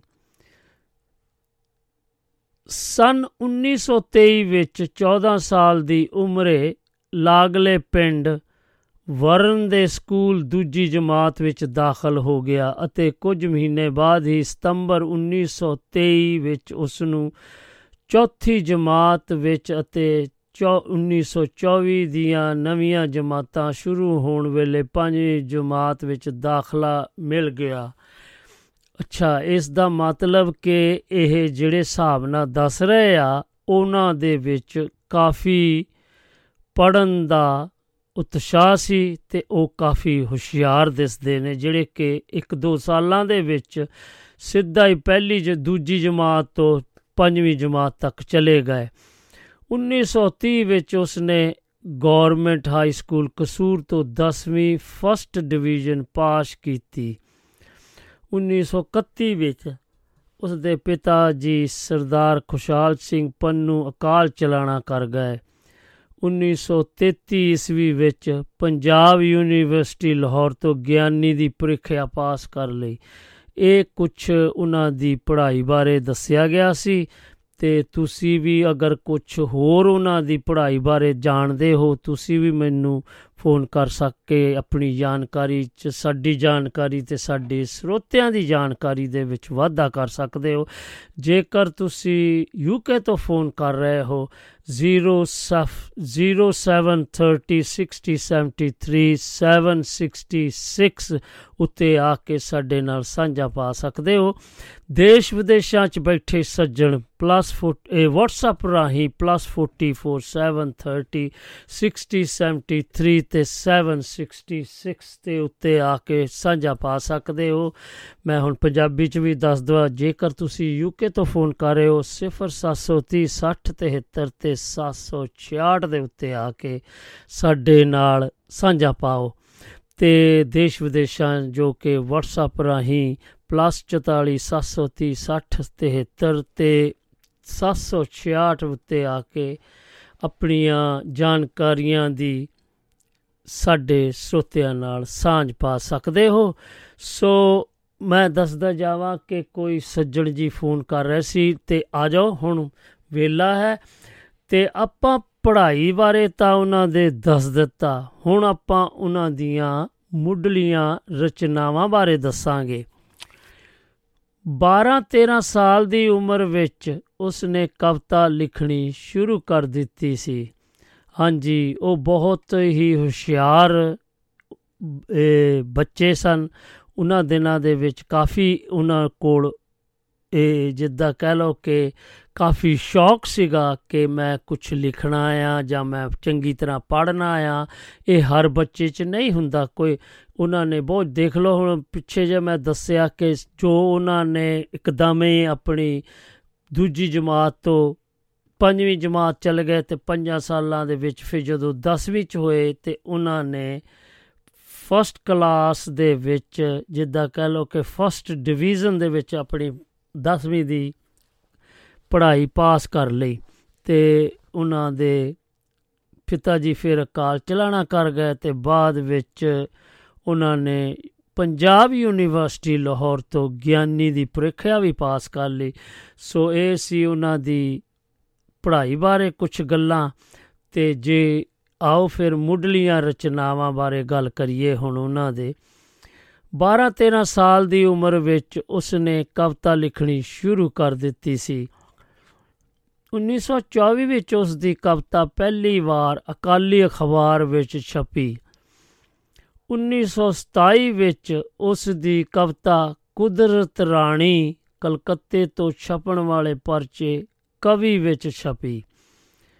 ਇਹ ਕਵਿਤਾ ਉਸ ਦੀਆਂ ਕਵਿਤਾਵਾਂ ਦੇ ਸੰਗ੍ਰਹਿ ਸਜਰੇ ਹੰਝੂ ਵਿੱਚ ਸਨ, ਸ਼ਾਮਲ ਹੈ। 1932 ਵਿੱਚ ਉਹਨਾਂ ਨੇ ਕੁਝ ਕਹਾਣੀਆਂ ਵੀ ਲਿਖੀਆਂ ਜੋ ਮਾਸਕ ਪੱਤਰਾਂ ਵਿੱਚ ਵੀ ਛਪੀਆਂ। ਉਸ ਦੀਆਂ ਕਹਾਣੀਆਂ ਕਦਰਾਂ ਬਦਲ ਗਈਆਂ। ਅਤੇ ਦੀਵਾ ਬਲ ਰਿਹਾ ਸੀ ਅਤੇ ਜੇਬ ਕੱਟੀ ਗਈ ਜ਼ਿਕਰ ਜੋ, ਜ਼ਿਕਰ, ਜ਼ਿਕਰਯੋਗ ਹਨ। ਹਾਂਜੀ, ਇਹ ਉਹਨਾਂ ਦੀਆਂ ਰਚਨਾਵਾਂ ਸੀਗੀਆਂ ਤੇ ਤੁਸੀਂ ਵੀ ਅਗਰ ਕੁਝ ਜਾਣਦੇ ਹੋ ਤਾਂ ਆ ਜਾਓ ਤੇ ਤੁਸੀਂ ਵੀ ਸਾਡੇ ਨਾਲ ਸਾਂਝਾ ਪਾ ਸਕਦੇ ਹੋ। ਨਹੀਂ ਤੇ ਫਿਰ ਆਪਾਂ ਇੱਕ ਉਹਨਾਂ ਦੇ ਬਹੁਤ ਹੀ ਪਿਆਰੇ ਜੋ ਕਿ ਉਹਨਾਂ ਨੇ ਆਪ ਗਾਇਆ ਸੀ, ਇਹ ਐਵੇਂ ਨਹੀਂ ਬਾਪੂ ਸੀਤਲ ਹੁੰਦੀ ਏ। ਸੰਸਾਰ ਤੇ। ਲਓ ਜੀ, ਇਹ ਉਹਨਾਂ ਦੀ ਬੈਂਤ ਉਹਨਾਂ ਨੇ ਗਾਈ ਹੈ ਤੇ ਆਪਣੇ ਜ਼ੁਬਾਨੀ ਤੇ ਤੁਸੀਂ ਇਸ ਦਾ ਆਨੰਦ ਮਾਣੋ ਤੇ ਫਿਰ ਆਪਾਂ ਆ ਕੇ ਬਾਕੀ ਦਾ ਪ੍ਰੋਗਰਾਮ ਅਗਲੇ ਪੜਾਅ ਵਿੱਚ ਵਧਾਂਗੇ। ਸੋ ਉਹ ਕੁਝ ਇਸ ਤਰ੍ਹਾਂ ਹੈ। ਹਾਂਜੀ, ਇਹ ਹੁਣ ਤੁਸੀਂ ਰਚਨਾ ਸੁਣੀ ਉਹਨਾਂ ਦੀ ਜ਼ੁਬਾਨੀ ਤੇ ਮੈਨੂੰ ਪੂਰੀ ਉਮੀਦ ਹੈ ਕਿ ਆਪਨੇ ਆਨੰਦ ਲਿਆ ਹੋਵੇਗਾ। ਸੋ ਉਹਨਾਂ ਦੇ ਪਰਿਵਾਰ ਬਾਰੇ ਆਪਾਂ ਗੱਲਬਾਤ ਕਰਦੇ ਜਾਈਏ। 8ਵੀਂ ਵਿੱਚ ਪੜ੍ਹਦੇ ਆ 10 ਸਤੰਬਰ 1927 ਨੂੰ ਸੀਤਲ ਜੀ ਦੀ ਸ਼ਾਦੀ ਬੀਬੀ ਕਰਤਾਰ ਕੌਰ ਜੀ ਨਾਲ ਹੋਈ। ਇਹਨਾਂ ਦੇ ਘਰ ਤਿੰਨ ਪੁੱਤਰ ਅਤੇ ਇੱਕ ਬੇਟੀ ਨੇ ਜਨਮ ਲਿਆ ਤੇ ਇਹਨਾਂ ਦੇ ਕਿੱਤੇ ਬਾਰੇ ਆਪਾਂ ਗੱਲ ਕਰੀਏ। ਇਹ ਢਾਡੀ ਜਥਾ ਇੱਕ ਬਣਾਇਆ ਇਹਨਾਂ ਨੇ। 1935 ਈਸਵੀ ਵਿੱਚ ਇਹ ਉਹਨਾਂ ਨੇ ਇੱਕ ਢਾਡੀ ਜਥਾ ਬਣਾਇਆ। ਇਸ ਜਥੇ ਦੇ ਆਗੂ ਉਹ ਆਪ ਹੀ ਸਨ ਤੇ ਕਾਦੀ ਵਿੰਡ ਤੋਂ 8 7-8 ਮੀਲ ਦੂਰ ਨਗਰ ਲਲਿਆਣੀ ਦੇ ਬਜ਼ੁਰਗ ਮੁਸਲਮਾਨ ਬਾਬਾ ਚਰਾਗਦੀਨ ਪਾਸੋਂ ਉਹਨਾਂ ਨੇ ਢੱਡ ਤੇ ਸਰੰਗੀ ਦੀ ਸਿਖਲਾਈ ਲਈ। ਉਹ ਪੜਿਆ ਲਿਖਿਆ ਤੇ ਕਿ ਇਤਿਹਾਸਕ ਸਿੱਖ ਇਤਿਹਾਸ ਦੀ ਅਤੇ ਹਿੰਦੀ, ਪੰਜਾਬੀ, ਉਰਦੂ, ਅੰਗਰੇਜ਼ੀ ਕਈ ਭਾਸ਼ਾਵਾਂ ਦੀ ਜਾਣਕਾਰੀ ਰੱਖਦਾ ਸੀ ਤੇ ਉਹ ਵਿਆਖਿਆਕਾਰ ਵੀ ਚੰਗਾ ਸੀ। ਲਓ, ਇਸ ਤੋਂ ਅੱਗੇ ਆਪਾਂ ਵਧੀਏ ਤਾਂ ਉਹਨਾਂ ਨੇ ਇੱਕ ਬਹੁਤ ਹੀ ਪਿਆਰੀ ਰਚਨਾ ਲਿਖੀ ਸੀ, ਸਿੱਖ ਰਾਜ ਕਿਵੇਂ ਗਿਆ? ਇਸ ਬਾਰੇ ਆਪਾਂ ਗੱਲਬਾਤ ਕਰਾਂਗੇ। ਸੋ ਉਹ ਇਸ, ਉਹ ਕੁਝ ਇਉਂ ਹੈ। ਲਓ ਜੀ, ਆਪਾਂ ਫਿਰ ਤੁਹਾਨੂੰ ਇਹ ਇੱਕ ਉਹਨਾਂ ਦੇ ਜੀਵਨ ਬਾਰੇ ਦੱਸਦੇ ਆ ਜੇ। ਉਹ ਕਹਿੰਦੇ ਵੀ ਸਿੱਖ ਰਾਜ ਕਿਵੇਂ ਗਿਆ ਤੇ ਉਹ ਇਵੇਂ ਉਹਨਾਂ ਨੇ ਦੱਸਾਇਆ ਇਸ ਦੇ ਵਿੱਚ। ਸੋ ਤੁਸੀਂ ਇਸ ਨੂੰ ਸੁਣ ਕੇ ਮੈਨੂੰ ਜ਼ਰੂਰ ਦੱਸਣਾ ਕਿ ਤੁਹਾਨੂੰ ਇਸ ਬਾਰੇ ਕੋਈ ਜਾਣਕਾਰੀ ਹੈ। ਕਿ ਅਸੀਂ ਇੱਥੇ ਜਿੱਤ ਨਹੀਂ ਸਕਾਂਗੇ, ਸਾਡੀ ਫੌਜ ਲੜੇਗੀ ਨਹੀਂ। ਫਿਰੋਜ਼ਪੁਰ ਵਾਲੀ ਫੌਜ ਅੱਗੇ ਲਾ ਕੇ ਫਿਰ ਆਣ ਕੇ ਮੋਰਚੇ ਮੱਲੇ। ਹੁਣ ਵਿਚਾਰਨ ਵਾਲੀ ਚੀਜ਼ ਹੈ ਭਾਈ ਸਿੱਖ ਪਹਿਲਾਂ ਮੋਰਚੇ ਮੱਲੀ ਬੈਠੇ ਨੇ। ਅੰਗਰੇਜ਼ ਆਣ ਕੇ ਸਾਹਮਣੇ ਮੋਰਚੇ ਬਣਾਏ ਬਣਾ ਰਹੇ ਹਨ। ਇਹ ਉਸੇ ਵੇਲੇ ਸਿੱਖ ਹਮਲਾ ਕਰ ਦਿੰਦੇ ਅੰਗਰੇਜ਼ ਸਦਾ ਵਾਸਤੇ ਹਾਰ ਜਾਂਦੇ। ਪਰ ਲਾਲ ਸਿੰਘ ਦੇ ਸੈਨਾਪਤੀ। ਹਾਂਜੀ ਇਹ ਆਪਣੇ ਵਾਰ ਗਾ ਰਹੇ ਸੀਗੇ ਤੇ ਸਿੱਖ ਰਾਜ ਕਿਵੇਂ ਗਿਆ ਉਹਨਾਂ ਦੇ ਬਾਰੇ ਇਹ ਦੱਸ ਰਹੇ ਸੀ ਆਪਣੇ ਸੋਹਣ ਸਿੰਘ ਜੀ ਸੀਤਲ ਹੁਣੀ। ਤੇ ਮੈਂ ਦੱਸਦਾ ਜਾਵਾਂ ਕਿ ਸਾਡੇ ਨਾਲ ਦਿਦਾਰ ਸਿੰਘ ਪਰਦੇਸੀ ਇੱਕ ਅ, ਬਹੁਤ ਹੀ ਮਸ਼ਹੂਰ ਜੋ ਸਾਡੇ ਸਿੰਗਰ ਨੇ ਤੇ ਲੈਜੈਂਡ ਨੇ, ਉਹ ਸਾਡੇ ਨਾਲ ਆ ਜੁੜੇ ਨੇ ਲੰਡਨ ਦੀ ਧਰਤੀ ਤੋਂ ਤੇ ਆਓ ਉਹਨਾਂ ਦਾ ਕਰੀਏ ਸਵਾਗਤ ਤੇ ਉਹਨਾਂ ਪਾਸੋਂ ਕੁਝ ਸੋਹਣ ਸਿੰਘ ਸੀਤਲ ਜੀ ਬਾਰੇ ਗੱਲਾਂ ਬਾਤਾਂ ਦੀ ਜਾਣਕਾਰੀ ਉਹ ਦੇਣਗੇ ਸਾਨੂੰ ਤੇ ਤੁਸੀਂ ਵੀ ਸੁਣਦੇ ਰਹੋ ਤੇ ਬਹੁਤ ਹੀ ਆਨੰਦ ਆਏਗਾ। ਦਿਦਾਰ ਸਿੰਘ ਪਰਦੇਸੀ ਜੀ, ਸਤਿ ਸ੍ਰੀ ਅਕਾਲ ਤੇ ਜੀ ਆਇਆਂ ਨੂੰ ਜੀ। ਰਾਜ ਜੀ ਔਰ ਤੁਹਾਡੇ ਸਾਰੇ ਸਰੋਤਿਆਂ ਨੂੰ ਸੁਣਨ ਵਾਲਿਆਂ ਨੂੰ ਹਾਂਜੀ। ਮੇਰੀ ਬਹੁਤ ਨਿਮਰਤਾ ਨਾਲ ਸਾਰਿਆਂ ਨੂੰ ਸਤਿ ਸ੍ਰੀ ਅਕਾਲ। ਸਤਿ ਸ੍ਰੀ ਅਕਾਲ ਜੀ। ਤੁਸੀਂ ਬੜਾ ਅੱਛਾ ਕੰਮ ਕਰ ਰਹੇ ਹੋ। ਥੈਂਕ ਯੂ ਜੀ। ਸਾਰਾ ਅੱਛੇ ਅੱਛੇ ਸ਼ਾਇਰਾਂ ਨੂੰ ਅੱਛੇ ਅੱਛੇ ਸਾਹਿਤਕਾਰਾਂ ਨੂੰ ਲਿਆ ਕੇ ਹਾਂਜੀ। ਜਾਣੀ ਉਹਨਾਂ ਦੀ ਜਾਣਕਾਰੀ ਦੇ ਰਹੇ ਹੋ ਜਾਣੀ ਹੋਰ ਸੋ ਸੀਤਲ ਸਿੰਘ ਆਪਣੇ ਸੋਹਣ ਸਿੰਘ ਸੋਹਣ ਸਿੰਘ ਸੀਤਲ ਜੀ ਹਾਂਜੀ। ਮੇਰੀ ਮੇਰੀ ਜ਼ਿੰਦਗੀ ਦਾ ਸਿੰਘਰਾਜ ਜੀ ਬਹੁਤ ਅਸਰ ਆਇਆ ਮੇਰੀ ਗਾਇਕੀ ਦੇ ਉੱਤੇ। ਔਰ ਇਹਨਾਂ ਦੀਆਂ ਬਹੁਤ ਸਾਰੀਆਂ ਚੀਜ਼ਾਂ ਮੈਂ ਇਹਨਾਂ ਬਚਪਨ ਤੋਂ ਜਾਣੀ ਆਪਣੇ ਬਲਕਿ ਆਪਣੇ ਗੁਰਦੁਆਰੇ ਸਾਹਿਬ ਵਿੱਚ ਸਭ ਤੋਂ ਪਹਿਲੀ ਚੀਜ਼ ਮੈਂ ਜੋ ਖੜੇ ਹੋ ਕੇ ਪੜ੍ਹੀ ਤੇ ਮੈਨੂੰ ਫਿਰ ਇੱਕ ਚਾਂਦੀ ਦਾ ਰੁਪਈਆ ਸਾਡੇ ਬਜ਼ੁਰਗ ਨੇ ਉੱਠ ਕੇ ਦਿੱਤਾ। ਹਾਂਜੀ। ਤੇ ਉਹ ਇਹਨਾਂ ਦੀ ਲਿਖੀ ਹੋਈ ਗੱਡੀ ਸੀ ਜਿਹੜੀ ਕਿ ਗੁਰੂ ਗੋਬਿੰਦ ਸਿੰਘ ਸਾਹਿਬ ਜਦੋਂ ਕਿ ਜ਼ਿੰਦਗੀ ਦੇ ਉੱਤੇ ਉਹ ਗੱਡੀ ਸੀਗੀ ਜਿਹੜੀ ਮੈਂ ਖੜਾ ਹੋ ਕੇ ਇੱਕ ਜਾਣੀ ਛੋਟੀ ਜੀ ਉਮਰ ਦੇ ਵਿੱਚ ਮੈਂ ਉਦੋਂ 5 ਸਾਲ ਦਾ ਹੀ ਹੋਵਾਂਗਾ। ਹਾਂਜੀ। ਤੇ ਉਦੋਂ ਮੈਂ ਉਹ ਗੱਡੀ ਮੈਂ ਪੜ੍ਹੀ ਉਹ। ਗੱਡੀ ਪਰ ਪਟਣੇ ਵਿੱਚ ਤੋਰੀ ਸਿੱਧੀ ਜਾਂਦੀ ਹੈ ਅਨੰਦਪੁਰ ਨੂੰ। ਓ ਵਾਹ ਜੀ ਵਾਹ। ਇੱਥੇ ਉਹ ਔਰ ਬਾਕੀ ਫਿਰ ਜਾਣੀ ਬਾਕੀ ਦੀ ਜ਼ਿੰਦਗੀ ਵਿੱਚ ਮੈਂ ਇਹਨਾਂ ਦੀਆਂ ਬਹੁਤ ਸਾਰੀਆਂ ਕਿਤਾਬਾਂ ਮੈਂ ਜਿਹੜੀ ਵੀ ਕਿਤਾਬ ਹੁੰਦੀ ਸੀ ਮੈਂ ਸੀਤਲ ਉਹਨਾਂ ਦੀ ਲਿਖੀ ਉਹਨੂੰ ਮੈਂ ਅਹ, ਕੋਸ਼ਿਸ਼ ਕੀਤੀ ਉਸ ਨੂੰ ਪੜ੍ਹਨ ਦੀ। ਹਾਂਜੀ। ਤੇ ਇਹਨਾਂ ਨੇ ਆਪਣੇ ਸਾਹਿਤ ਨੂੰ ਆਪਣੇ- ਆਪਣੇ ਗੁਰੂ ਮਹਾਰਾਜ ਦੀਆਂ ਜ਼ਿੰਦਗੀਆਂ ਨੂੰ ਬਹੁਤ ਅੱਛੀ ਤਰ੍ਹਾਂ ਦਰਸਾਇਆ ਹੈਗਾ। ਹਾਂਜੀ। ਔਰ ਔਰ ਉਹਨਾਂ ਦੇ ਉੱਤੇ ਬਹੁਤ ਸੋਹਣੀਆਂ ਚੀਜ਼ਾਂ ਔਰ ਪੰਜਾਬ ਦੀਆਂ ਸਾਰੀਆਂ ਡਿਫਰੈਂਟ ਜਿਹੜੀਆਂ ਪੁਰਾਤਨ ਯਾਨੀ ਪੁਰਾਣੀਆਂ ਜਿਹੜੀਆਂ ਤਰਜ਼ਾਂ ਜਿੱਦਾਂ ਨਹੀਂ ਕਿ ਕੋਰੜਾ ਛੰਦ ਹੋਇਆ ਜਾਂ ਕਵਿਤ ਹੋਏ ਹਾਂਜੀ ਹਾਂਜੀ ਵਾਰਾਂ ਹਾਂਜੀ। ਹਾਂਜੀ। ਤੇ ਬੈਂ ਬੈਂ ਤਾਂ ਆਮ ਤੌਰ ਤੇ ਲੋਕ ਲਿਖਦੇ ਆ ਜੀ ਲੇਕਿਨ ਇਹਨਾਂ ਨੇ ਪੁਰਾਣੀਆਂ ਜਿਹੜੀਆਂ ਤਰਜ਼ਾਂ ਵੀ ਜਿਹੜੀਆਂ ਸੀ ਨਾ ਢਾਡੀ ਜਥੇ ਦੀਆਂ ਜਾਂ ਜਿਹਦੀਆਂ ਹਾਂਜੀ। ਤੇ ਔਰ ਇਹ ਸਭ ਤੋਂ ਮਸ਼ਹੂਰ ਉਸ ਵੇਲੇ ਦਾ ਜਾਨੀ ਕਿ ਕਿ ਢਾਡੀ ਜਥਾ ਸੀਗਾ ਸ- ਅਹ ਸੋਹਣ ਸਿੰਘ ਜਿੱਤਲ ਹੋਣਾ ਦਾ। ਹਾਂਜੀ।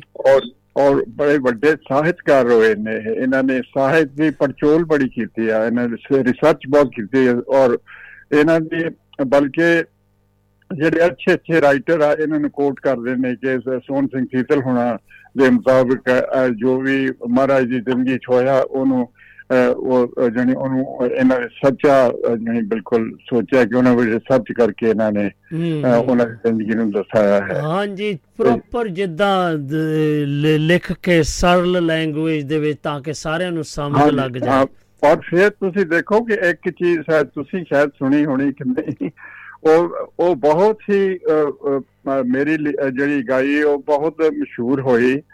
ਇਹ ਹੈ ਉਹ ਹੈਗੀ ਬੁੱਢੜਾ। ਬੁੱਢੜਾ ਅ, ਇੱਥੇ ਸਾਡੇ ਦੇਸੀ ਰੇਡੀਓ ਤੇ ਬਹੁਤ ਵੱਜਦਾ ਹੋਈਦਾ ਜਾਂ ਕਾਫੀ ਮੈਂ ਉਹਨੂੰ ਦਿੱਤਾ ਸੀ ਕਹਿੰਦਾ ਕੋਈ ਨਾ ਪਛਾਣੇ ਬੁੱਢੜੇ ਵਿਚਾਰੇ ਨੂੰ। ਹਾਂਜੀ? ਉਹ ਵੀ ਇਹਨਾਂ ਦਾ ਲਿਖਿਆ ਜੀ? ਉਹ ਉਹ- ਵੀ ਇਹਨਾਂ ਦਾ ਸੀ। ਉਹ ਜਾਨੀ ਕਿ ਸਭ ਤੋਂ ਪਹਿਲਾਂ ਮੈਂ ਜਾਨੀ ਇਹ ਗਾਇਆ ਕੋਈ ਜਾਨੀ 1958 ਜਾਂ 60 ਦੇ ਵਿੱਚ ਮੈਂ ਜਾਨੀ ਗਾਇਆ ਹੋਊਗਾ ਜਾਨੀ ਵੌਇਸ ਆਫ ਕੈਨੀਆ ਤੇ ਉੱਥੇ ਹਾਂਜੀ ਮੈਨੂੰ ਫਿਰ ਇੱਕ ਵਾਰੀ ਦੱਸ ਦਿਓ ਤੇ ਆਪਾਂ ਜ਼ਰੂਰ ਵਜਾਵਾਂਗੇ ਕੀ ਨਾ ਕੀ ਨਾ ਕੀ ਦੱਸਿਆ ਸੀ ਜੀ ਉਸ ਗਾਣੇ ਦਾ ਨਾਂ? ਬੁੱਢੜਾ ਬੁੱਢੜਾ। ਨਹੀਂ ਇਹ ਨਹੀਂ ਇਹ ਇਹ ਇਹ ਤੁਹਾਨੂੰ ਉੱਥੇ ਨਹੀਂ ਮਿਲਣਾ ਇਹ ਮੇਰਾ ਖਿਆਲ ਹੈ। YouTube ਤੇ ਨਹੀਂ ਮੈਂ ਇਹਨੂੰ ਪਾਇਆ। ਅੱਛਾ ਜੀ।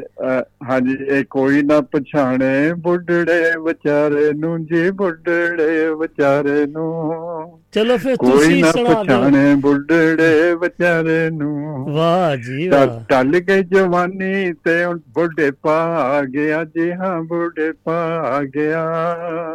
ਜੋਬਨ ਹੱਥਾਂ ਚੋਂ ਕੰਨੀ ਕੱਚ ਕਿਤ ਖਤਰਾ ਗਿਆ। ਵਾਹ। ਛੱਡ ਗਏ ਨੇ ਸਾਥੀ ਕਰਮਾਂ ਦੇ ਮਾਰੇ ਨੂੰ। ਉਹਨੇ ਬਹੁਤ ਹੀ ਵਧੀਆ ਉਹ ਇਹ ਜਿਹੜੀ ਇੱਕ ਬੁਢਾਪੇ ਦੇ ਬਾਰੇ ਜਾਂ ਔਲਾਦ ਕਿਦਾਂ ਬੁੜਿਆਂ ਦੇ ਨਾਲ ਜਾਣੀ ਕਿ ਮਿਸਬੀਹੇਵ ਕਰਦੀ ਆ। ਹਾਂਜੀ।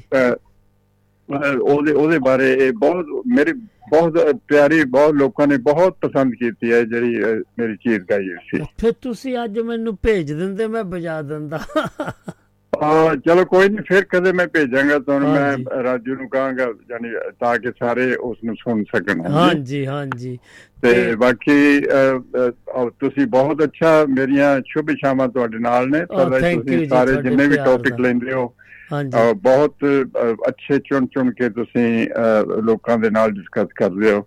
ਔਰ ਇੱਕ ਬੜੀ ਵੱਡੀ ਸੇਵਾ ਹੈ ਜਾਨੀ ਕਿ ਆਪਣੇ ਕਮਿਊਨਿਟੀ ਦੀ ਜਿਹੜੀ ਕਰ ਰਹੇ ਹੋ ਹਾਂਜੀ ਥੈਂਕ ਯੂ ਜੀ ਤੁਹਾਡੇ ਓਕੇ ਜੀ? ਹਾਂਜੀ। ਥੈਂਕ ਯੂ ਜੀ। ਅੰਕਲ ਜੀ ਸਤਿ ਸ੍ਰੀ ਅਕਾਲ ਜੀ। Thank you thank you very much. God bless ਹਾਂ ਥੈਂਕ ਯੂ ਜੀ।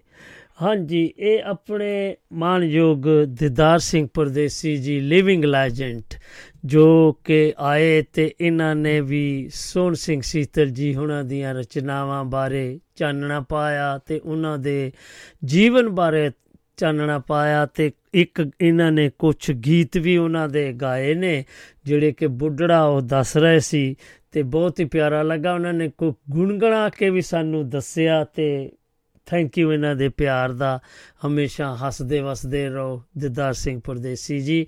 ਤੇ ਤੁਸੀਂ ਆਏ ਤੇ ਬਹੁਤ ਮਾਣ ਵਾਲੀ ਗੱਲ ਆ, ਸਾਨੂੰ ਸ਼ੁਭ ਸ਼ਾਵਾਂ ਵੀ ਦੇ ਕੇ ਤੁਸੀਂ ਚੱਲੇ ਆ। ਤੇ ਲਓ ਜੀ, ਆਪਾਂ ਫਿਰ ਉਸੇ ਢਾਡੀ ਨੂੰ ਪੂਰਾ ਕਰਦੇ ਜਾਈਏ ਤੇ ਫਿਰ ਬਾਅਦ ਵਿੱਚ ਇਸ ਦਾ ਆਨੰਦ ਮਾਣਾਂਗੇ ਜੀ। ਇਹ ਉਹਨਾਂ ਦੀ ਸਿੱਖ ਰਾਜ ਕਿਵੇਂ ਗਿਆ? ਇੱਕ ਗਾਥਾ ਦੇ ਰੂਪ ਵਿੱਚ ਉਹਨਾਂ ਨੇ ਇਹ ਜੋ ਆਪਾਂ ਨੂੰ ਦਰਸਾਇਆ, ਬਹੁਤ ਹੀ ਪਿਆਰਾ ਸੀ। ਲਓ ਫਿਰ ਆਪਾਂ ਵੱਧਦੇ ਹਾਂ ਅਗਲੇ ਪੜਾਅ ਵੱਲ ਸੋ ਉਹਨਾਂ ਦੀ ਜ਼ਿੰਦਗੀ ਦੇ ਵਿੱਚ ਜੋ ਇਸ ਤਰ੍ਹਾਂ ਲਿਖਿਆ ਗਿਆ ਹੈ, ਇੱਕ ਕਵੀ ਸੀ, ਉਹ ਗਾਉਣ ਲਈ ਕਈ ਵਾ, ਉਹ ਗਾਉਣ ਲਈ ਵਾਰਾਂ ਦੀ ਆਪ ਲਿਖ ਲੈਂਦਾ ਸੀ। ਥੋੜੇ ਸਮੇਂ ਵਿੱਚ ਹੀ ਉਸ ਨੂੰ ਢਾਡੀ ਦੇ ਤੌਰ ਤੇ ਚੰਗੀ ਪ੍ਰਸਿੱਧੀ ਪ੍ਰਾਪਤ ਹੋ ਗਈ। ਹੌਲੀ ਹੌਲੀ ਉਸ ਨੂੰ ਵਿਦੇਸ਼ਾਂ ਤੋਂ ਵੀ ਸੱਦੇ ਆਉਣ ਲੱਗ ਪਏ। 1960 ਵਿੱਚ ਉਹ ਬ੍ਰਹਮ, ਬਰਮਾ, ਥਾਈਲੈਂਡ, ਸਿੰਗਾਪੁਰ ਅਤੇ ਮਲੇਸ਼ੀਆ ਵੀ ਗਏ। 1977 ਵਿੱਚ ਇੰਗਲੈਂਡ ਅਤੇ ਕੈਨੇਡਾ ਦਾ ਵੀ ਦੌਰਾ ਕੀਤਾ ਗਿਆ। ਇੰਗਲੈਂਡ ਵਿੱਚ ਉਸਨੇ Wolverhampton, Southampton, Walsall Birmingham Dudley, Bradford, Coventry, Telford, Leamington ਬਰਮਿੰਗ Barking Smethwick ਅਤੇ ਸਾਊਥ ਹਾਲ ਦੀਆਂ ਥਾਵਾਂ ਤੇ ਦੀਵਾਨ ਕੀਤੇ।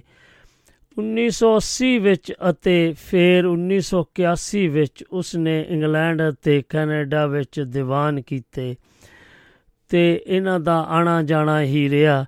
ਸੋਹਣ ਸਿੰਘ ਸੀਤਲ ਵੱਲੋਂ ਲਿਖੇ ਨਾਵਲਾਂ ਜੋ ਜੁਗ ਜੁਗ ਬਦਲ ਗਿਆ, ਤੂਤਾਂ ਵਾਲਾ ਖੂਹ ਅਤੇ ਜੰਗ ਜਾਂ ਅਮਨ ਕ੍ਰਾਂਤੀਕਾਰੀ ਨਾਵਲ ਵਿਸ਼ੇਸ਼ ਤੌਰ ਤੇ ਮਹੱਤਵਪੂਰਨ ਹਨ। ਤੇ ਫਿਰ ਆਪਾਂ ਉਹਨਾਂ ਦੀ ਰਚਨਾਵਾਂ ਬਾਰੇ ਝਾਤ ਪਾਵਾਂਗੇ। ਸੋ ਆਪਾਂ, ਚਲੋ ਫਿਰ ਇੱਕ ਵਾਰੀ ਉਹਨਾਂ ਦੇ ਇੱਕ ਹੋਰ ਪ੍ਰਸੰਗ ਨਾਲ ਤੁਹਾਡੇ ਨਾਲ ਆਪਾਂ ਜੁੜਦੇ ਆਂ। ਸੋ ਉਹ ਕੁਝ ਇਸ ਤਰ੍ਹਾਂ ਕਹਿ ਰਹੇ ਨੇ ਲਓ ਜੀ ਆ ਜਾਓ ਫਿਰ।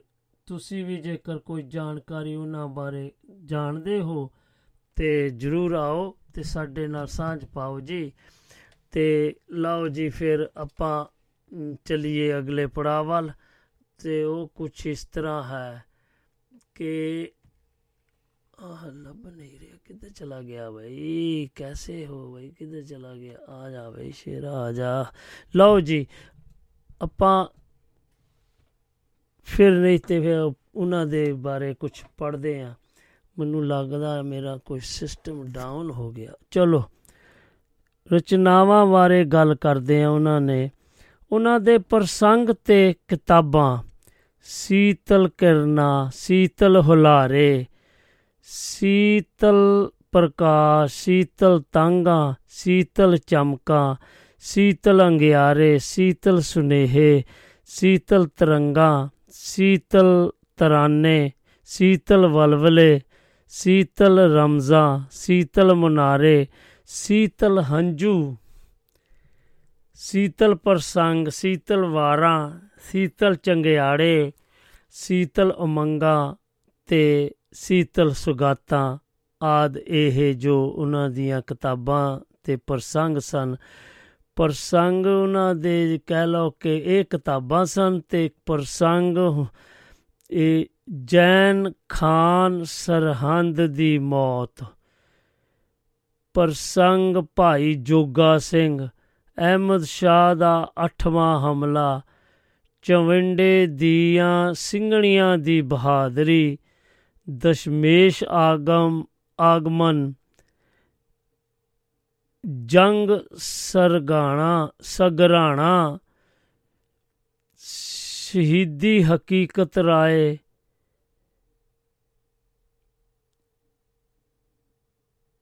ਜੰਗ ਸਗਰਾਣਾ ਸਾਹਿਬ ਪਾਤਸ਼ਾਹ ਛੇਵੀਂ ਸ਼ਹੀਦਗੰਜ ਸਿੰਘਣੀਆਂ ਲਾਹੌਰ ਸ਼ਹੀਦੀ ਸਰਦਾਰ ਹਰੀ ਸਿੰਘ ਨਲਵਾ, ਇਹ ਆਦ ਬਹੁਤ ਹੀ ਕੁਝ ਲਿਖਿਆ ਗਿਆ ਸੀਗਾ ਤੇ ਆਪਾਂ ਫਿਰ ਇੱਕ ਪੜਾਅ ਵੱਲ ਅਗਲੇ ਵੱਲ ਦੱਸਾਂਗੇ ਇਹਨਾਂ ਦੇ ਜੀਵਨ ਬਾਰੇ ਤੇ ਜਾਂ ਇਹਨਾਂ ਦੇ ਬਾਰੇ ਤੁਸੀਂ ਵੀ ਕੁਝ ਜਾਣਦੇ ਹੋ, ਜਿਵੇਂ ਕਿ ਆਪਣੇ ਪਿੱਛੇ ਸਰੋਤੇ ਆਏ ਸੀ, ਉਹਨਾਂ ਨੇ ਆਪਾਂ ਨੂੰ ਦੱਸਿਆ ਇਸ ਬਾਰੇ ਤੇ ਲਓ ਫਿਰ ਆਪਾਂ ਨਹੀਂ ਤੇ ਇੱਕ ਫਿਰ ਇਹਨਾਂ ਦੇ ਢਾਡੀ ਜਥੇ ਵੱਲ ਚੱਲੀਏ ਤੇ ਦੱਸ ਦੇਖੀਏ ਕੀ ਕਹਿ ਰਹੇ ਨੇ।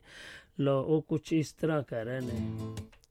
ਲਓ ਜੀ, ਹੁਣ ਸੁਣਦੇ ਆ ਤੇ ਆਨੰਦ ਮਾਣਦੇ ਆ ਜੀ, ਉਹ ਦੇਖਦੇ ਆ ਕੀ ਕਹਿ ਰਹੇ ਆ। ਆਉਣ ਵਾਲੇ ਸਮੇਂ ਮੁਤਲਕ ਨਹੀਂ ਸਮਝ ਸਕਦੇ। ਇਨਸਾਨ, ਇਹ ਦੇਵਤਾ ਵੀ ਔਰ ਸ਼ੈਤਾਨ ਵੀ ਹੈ। ਦੇਵਤਾ ਬੁਰਾਈ ਨਹੀਂ ਕਰ ਸਕਦਾ। ਜੀ, ਇਹ ਹੁਣ ਤੁਸੀਂ ਉਹਨਾਂ ਦੀ ਰਚਨਾ, ਉਹਨਾਂ ਦੀ ਜ਼ੁਬਾਨੀ ਸੁਣੀ। ਉਹ ਆਪਣਾ ਜੋ ਵੀ ਪੜ੍ਹਦੇ ਸੀਗੇ ਜਾਂ ਗਾਉਂਦੇ ਸੀ, ਢਾਡੀ ਜਥੇ ਦੇ, ਉਹਨਾਂ ਨੇ ਆਪਣਾ ਹੀ ਲਿਖਿਆ ਹੁੰਦਾ ਸੀ ਤੇ ਕਾਫੀ ਹੀ ਸਿੱਖ ਇਤਿਹਾਸ ਬਾਰੇ ਉਹਨਾਂ ਨੇ ਗਾਇਆ। ਸੋ ਮੈਂ ਦੱਸਦਾ ਜਾਵਾਂ ਕਿ ਇੱਕ ਉਹਨਾਂ ਦਾ ਬਹੁਤ ਹੀ ਪਿਆਰਾ ਗੀਤ ਜੋ ਕਿ ਉਹਨਾਂ ਨੇ ਲਿਖਿਆ ਸੀਗਾ ਪਰ ਉਹ ਮੈਨੂੰ ਲੱਗਦਾ ਨਹੀਂ ਕਿਸੇ ਨੇ ਗਾਇਆ ਹੈਗਾ। ਤੇ ਆਪਾਂ ਉਸ ਨੂੰ ਸੁਣਾਣੇ ਆ ਮੈਂ ਤੁਹਾਨੂੰ ਸੁਣਾਉਣਾ ਚਾਹੁੰਦਾ ਆ ਤੇ ਮੈਨੂੰ ਵੀ ਤੁਸੀਂ ਵੀ ਆ ਕੇ ਦੱਸਿਓ ਕਿ ਕਿਹੋ ਜਿਹਾ ਉਹਨਾਂ ਨੇ ਲਿਖਿਆ ਸੀ। ਚਾਂਜਰ ਨਾ ਛਣਕਾ, ਗੋਰੀਏ ਚਾਂਜਰ ਨਾ ਛਣਕਾ। ਚਾਂਜਰ ਨਾ ਛਣਕਾ, ਗੋਰੀਏ ਚਾਂਜਰ ਨਾ ਛਣਕਾ।